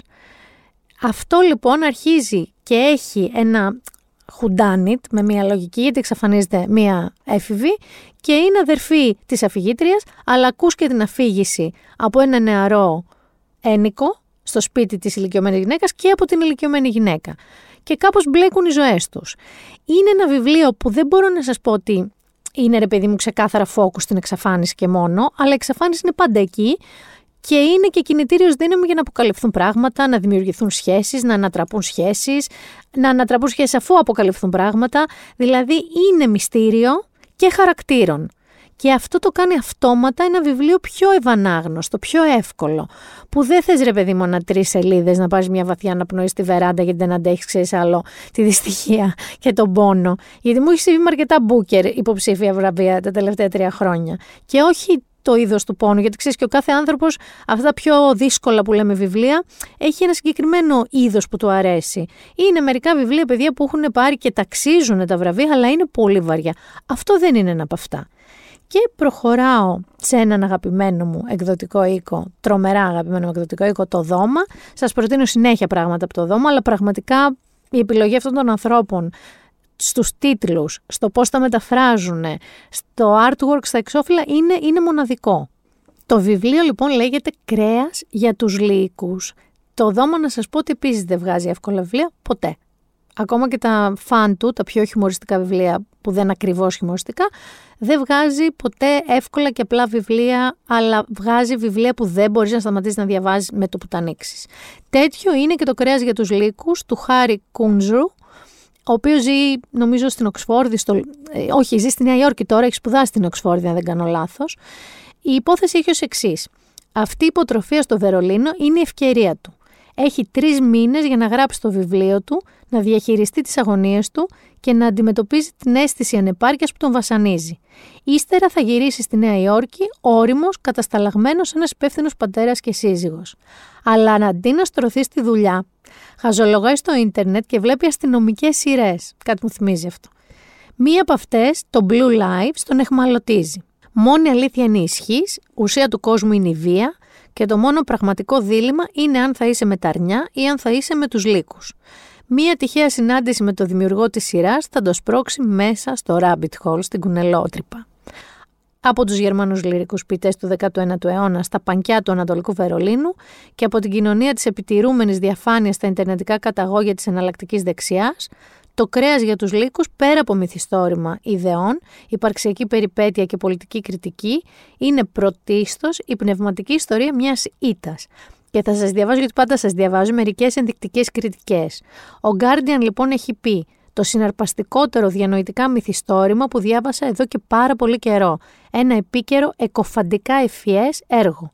Το Review of Books στο New York Times ε, λέει «Μπορούμε να ξυπνήσουμε από την κύβδηλη αίσθηση ότι είμαστε ασφαλείς. Επιτέλους». Η Wall Street Journal το περιγράφει ως μια καταβήθηση στις παράνοιες της εποχής μας. Λοιπόν, αυτό είναι ένα βιβλίο αντίστοιχα με πολλά layers. Δηλαδή είναι και η ιστορία αυτού του ανθρώπου, είναι και η ιστορία του ανθρώπινου είδους, είναι και η ιστορία της φύσης του ανθρώπου, είναι και η ιστορία της ιστορίας της ανθρωπότητας μέσα από διάφορες φάσεις της βέβαια και είναι και διάφορα έτσι, πρωταρχικά και πρωτόγωνα συναισθήματα και πώς τα διαχειριζόμαστε. Πώς πέφτουμε στις ήττες, ανεβαίνουμε στις νίκες και όλη αυτή η διακύμανση συναισθημάτων που μας οδηγεί και σε αντίστοιχες δράσεις, όχι πάντα λογικές, όπως είπε και ο Ντάνιελ Κάνεμαν. Και πάμε τώρα στις σειρές, γιατί γίνεται χαμός Γιάννη. Δηλαδή είναι, η φάση είναι cancel spring. δηλαδή, ας ανθίσει μόνη της εκεί έξω. Διότι καταρχάς έχει ήδη επιστρέψει το τεντλάσο στο Apple TV. Για όσους το βλέπετε. Νομίζω βγήκε και το δεύτερο επεισόδιο. Ο αγαπημένος μας Ted ο οποίος ήρθε από το Κάνσας στην Premier League, γιατί πλέον η ομάδα την οποία κοουτσάρει είναι στην Premier League. Είμαστε τώρα λοιπόν σε μια φάση που ο πρώην βοηθός του έχει πάει απέναντι σε μια πιο γερή ομάδα της Premier League και έχει αρχίσει αυτό το παιχνίδι. Να σας πω ότι ο ηθοποιός, βασικά το cast του Ted Lasso, όχι μόνος του, ο Σουντέκης, ε, πήγαν στο Λευκό Οίκο και μίλησαν κανονικά, ε, από εκεί που μιλάει η εκπρόσωπος του Λευκού Οίκου, μίλησαν με τους δημοσιογράφους για το θέμα της ψυχικής υγείας. Γιατί ιδίως αυτή τη σεζόν και στην προηγούμενη, να πούμε ότι το έχει θίξει πολύ. και με τον ίδιο, με την αποτυχία, με τις κρίσεις πανικού, με το δικαίωμα να αποτραβιές, όλο αυτό. Συνεχίζει να είναι φαν. Βέβαια νομίζω ότι στην ισορροπία γλυκόπικρου, στα δύο επεισόδια που έχω δει τώρα, πικρίζει πιο πολύ. Ενώ στο πρώτο γλύκιζε. Όλοι λέγαμε ότι τι feel good πράγμα είναι αυτό, πώς, από, πού, από πού μας ήρθε. Νομίζω ότι τώρα, τώρα στα δύο επεισόδια, λίγο πικρίζει, χωρίς να έχει φοβερό χιούμορ. Είναι όμως όλα τα production values αυτής της σειράς καταπληκτικά. Γιάννη αρχίζει και το Succession. Βεβαίως. Το Succession αρχίζει νομίζω στην Αμερική, αν δεν κάνω λάθος, την Κυριακή και στην Nova που παίζεται στην Ελλάδα θα το δούμε το πρώτο δεκέμβριο, δηλαδή αρχές Απριλίου. Η Κυριακή Κοντιγιόρτη, δηλαδή το άλλο Σαββατοκύριακο πιθανότατα θα ξεκινήσει η προβολή του στην Ελλάδα. Και άλλη σειράρα, άλλη σειράρα, η οποία επίσης πέρσι μας ε, εντυπωσίασε και μας ε, εξέπληξε τρομερά θετικά ήταν το Yellow Jackets. Το είχες δει; Δεν το έχεις δει, τρομάρα σου. Λοιπόν, βγαίνει το season 2, μας είχε αφήσει σε πολύ φοβερό σημείο. Να σας θυμίσω το story του Yellow Jackets. Είναι ότι κάπου στα 90s μια ποδοσφαιρική ομάδα μαθητριών λυκείου πολύ ταλαντούχων πηγαίνει προς, δεν θυμάμαι ποια πόλη, για ένα τουρνό ποδοσφαίρου. Και θυμάμαι ότι το αεροπλάνο συντρίβεται μέσα στην άγρια φύση, εκεί που ο Ντικάπριο με την αρκούδα σε μια τέτοια άγρια φύση και τα μέλη της ομάδας που επέζησαν μένουν εγκαταλελειμμένα εκεί για 19 μήνες. Και θυμάμαι, αν θυμάμαι καλά στο πρώτο season, δεν έχουμε προλάβει να δούμε βαρύ χειμώνα ακόμα. Νομίζω ότι σε αυτό το season θα το δούμε. Η σειρά καταγράφει τις προσπάθειές τους να μείνουν τότε ζωντανές, αλλά το φοβερό παιχνίδι είναι ότι ταυτόχρονα σου δείχνει τη ζωή τους τώρα. Και η ζωή τους τώρα στοιχιώνεται από αυτό το πράγμα, όχι μόνο σαν μνήμη, διότι κάπως αρχίζει και επανέρχεται η τότε ιστορία κρυφά στη ζωή καθεμιανής, οπότε αρχίζουν και συναντιούνται ξανά. Στο δεύτερο κύκλο θα δούμε, έχουμε εννοείται κι άλλο ένα βουνό ερωτήσεων, αλλά έχουμε και Elijah Wood, το Φρόντο, από το, από το Lord of the Rings, και θα το δούμε στο Cosmote Series HD, μία μέρα ακριβώς μετά την πρεμιέρα στην Αμερική, δηλαδή το Σάββατο 25 Τρίτου στις 11 το βράδυ. Άρα έχουμε επιστροφές καταστροφές. Και σας έχω και καινούριες σειρές. Λοιπόν, ξεκινάω με Idris Luther στο Netflix. Είναι μια τρομερή σειρά με τον Idris Elba. Είναι από αυτές τις βρετανικές σειρές που κάθε σεζόν είναι τρία επεισόδια. Είναι από τις σειρές, αν δεν το έχετε δει, ψάξτε βρείτε το και δείτε το το Luther. Είναι καταπληκτικό. Που έχει γυναίκα serial killer και ο αστυνομικός που την καταδίωκε είναι ο Idris Elba.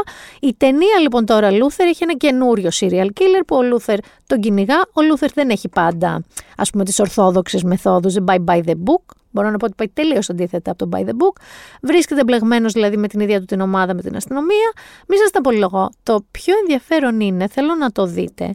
Και στο τέλος τέλος, για να μην σας κάνω spoiler, γιατί εντάξει δεν είναι ότι παίζετε και πέντε μήνες, ε, έχει μία σκηνή που δεν αφορά τόσο την υπόθεση που είδατε της ταινίας, όσο κάτι που συζητιέται ο Ιντρι Έλμπα Γιάννη δεν είναι υποψήφιος Bond, ένας από τους υποψήφιους Bond είναι έχει ας πούμε ένα wink, έχει ένα κλείσιμο ματακίου το τέλος της ταινίας. Και θέλω όταν το δείτε να μου στείλετε μήνυμα να το συζητήσουμε. By the way, τώρα που λέω να μου στείλετε μήνυμα, θέλω και μηνύματα πάλι ξενιτιάς, έτσι. Εγώ γύρισα. Εσείς που δεν είστε πίσω, θέλω μηνύματα από πού μας ακούτε. Συνεχίζω. Υπάρχει λοιπόν, υπάρχουν τώρα δύο σειρές από αυτές τις αγαπημένες μου. Από αυτές που ούτε εγώ έχω καταλήξει, αν μπορώ να σας πω ότι είναι φανταστικές ή μέτριες. Θα σας πω γιατί. Η πρώτη λέγεται The Consultant και παίζει ο Κρίστοφ Βάλτς, είναι αυτός που έκανε στο Inglourious Basterds στο Γερμανό. Φανταστικός ηθοποιός. Φανταστικός και εδώ. Το vibe του The Consultant είναι Severance.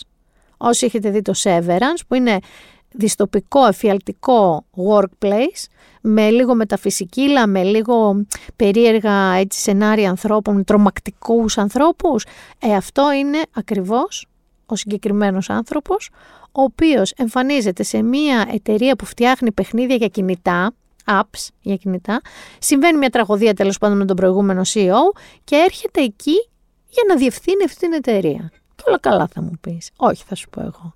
Θα σας πω ότι αυτό το σύνιστερ, αυτό το κακό, σκοτεινό, διαβολικό, κρυφά άνθρωπο που κάποιοι είπανε, λέω τώρα, εγώ σας λέω ότι διάβασα, πώς λέει ο, ο Θεοδωράκης, έλεγε στον Κυριακό Μητσοτάκη, ο Σταύρος Θεοδωράκης, λέγεται ότι, Λέγεται λοιπόν ότι ο χαρακτήρας του Κρίστοφ ε, Βάλτς είναι ο Ιλον Μάσκ. Γιατί είναι τόσο αντιπαθής, ηχαμένος, ύπουλος ή πάλι νιώθει ότι κινδυνεύει η ζωή τους, ότι κινδυνεύει η εντότητά τους, δεν καταλαβαίνουν τι ακριβώς είναι αυτό που κάνει.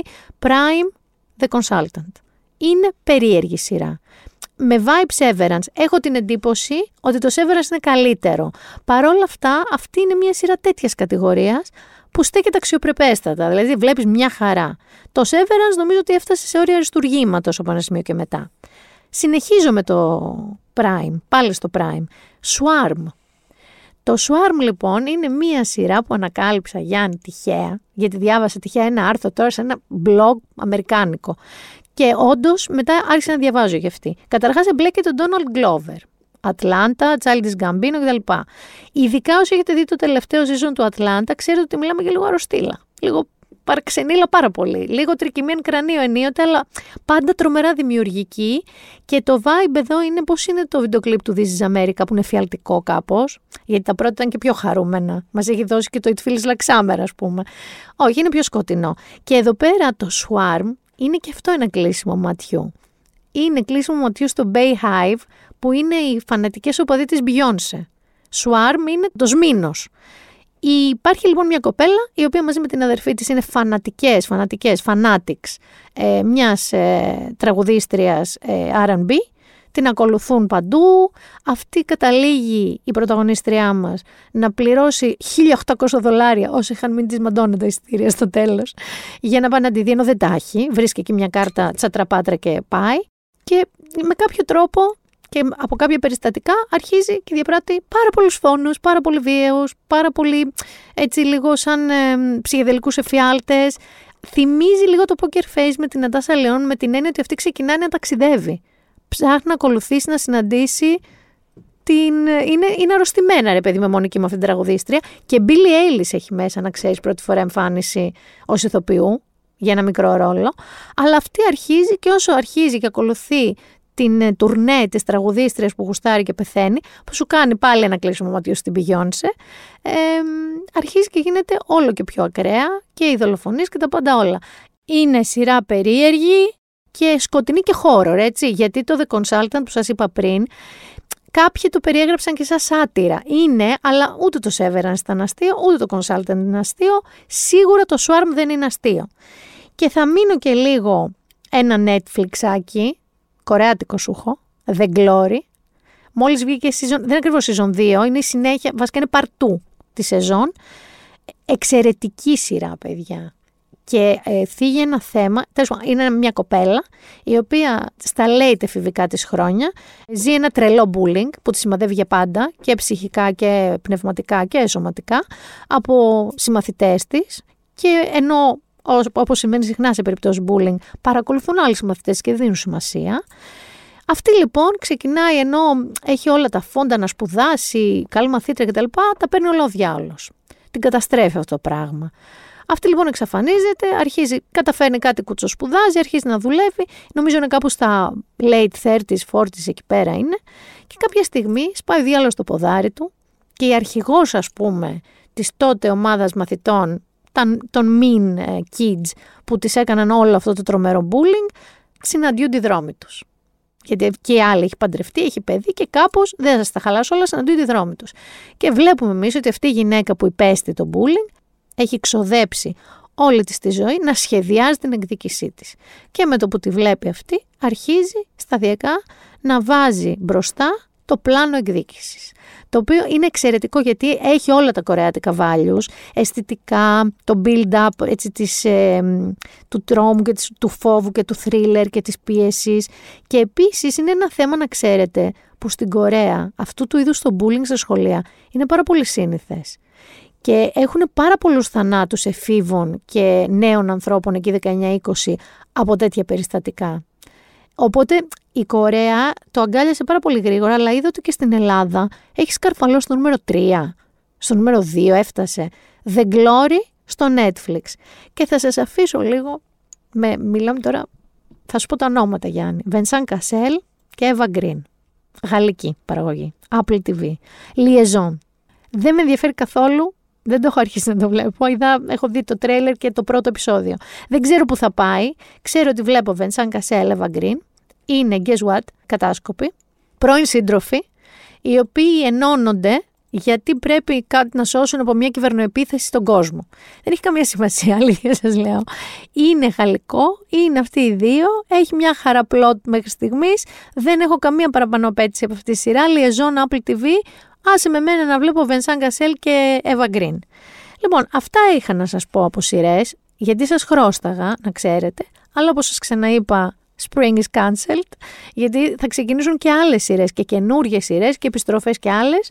Γιάννη μου, θα δεις κάτι από αυτά, σε έχω πείσει για κάτι; Ποιος σου έκανε κλικ, το The Glory, το κορεατικό; Είναι, είναι, είναι, είναι φοβερό αυτό να το δεις. Εγώ είχα δει το 22 νομίζω ήταν το, τα πρώτα επεισόδια και τώρα ε, τελείωσα τα, τα δεύτερα. Να το δεις. Ήταν μια πειράκο, ήταν το Been There Done That. Έχω κι άλλο ένα ταξίδι που σας χρωστάω, που έγινε πριν από αυτά. Που είχα πάει ένα Σαββατοκύριακο και αυτό κι αν ήταν ωραίο ταξίδι στην Νάπολη.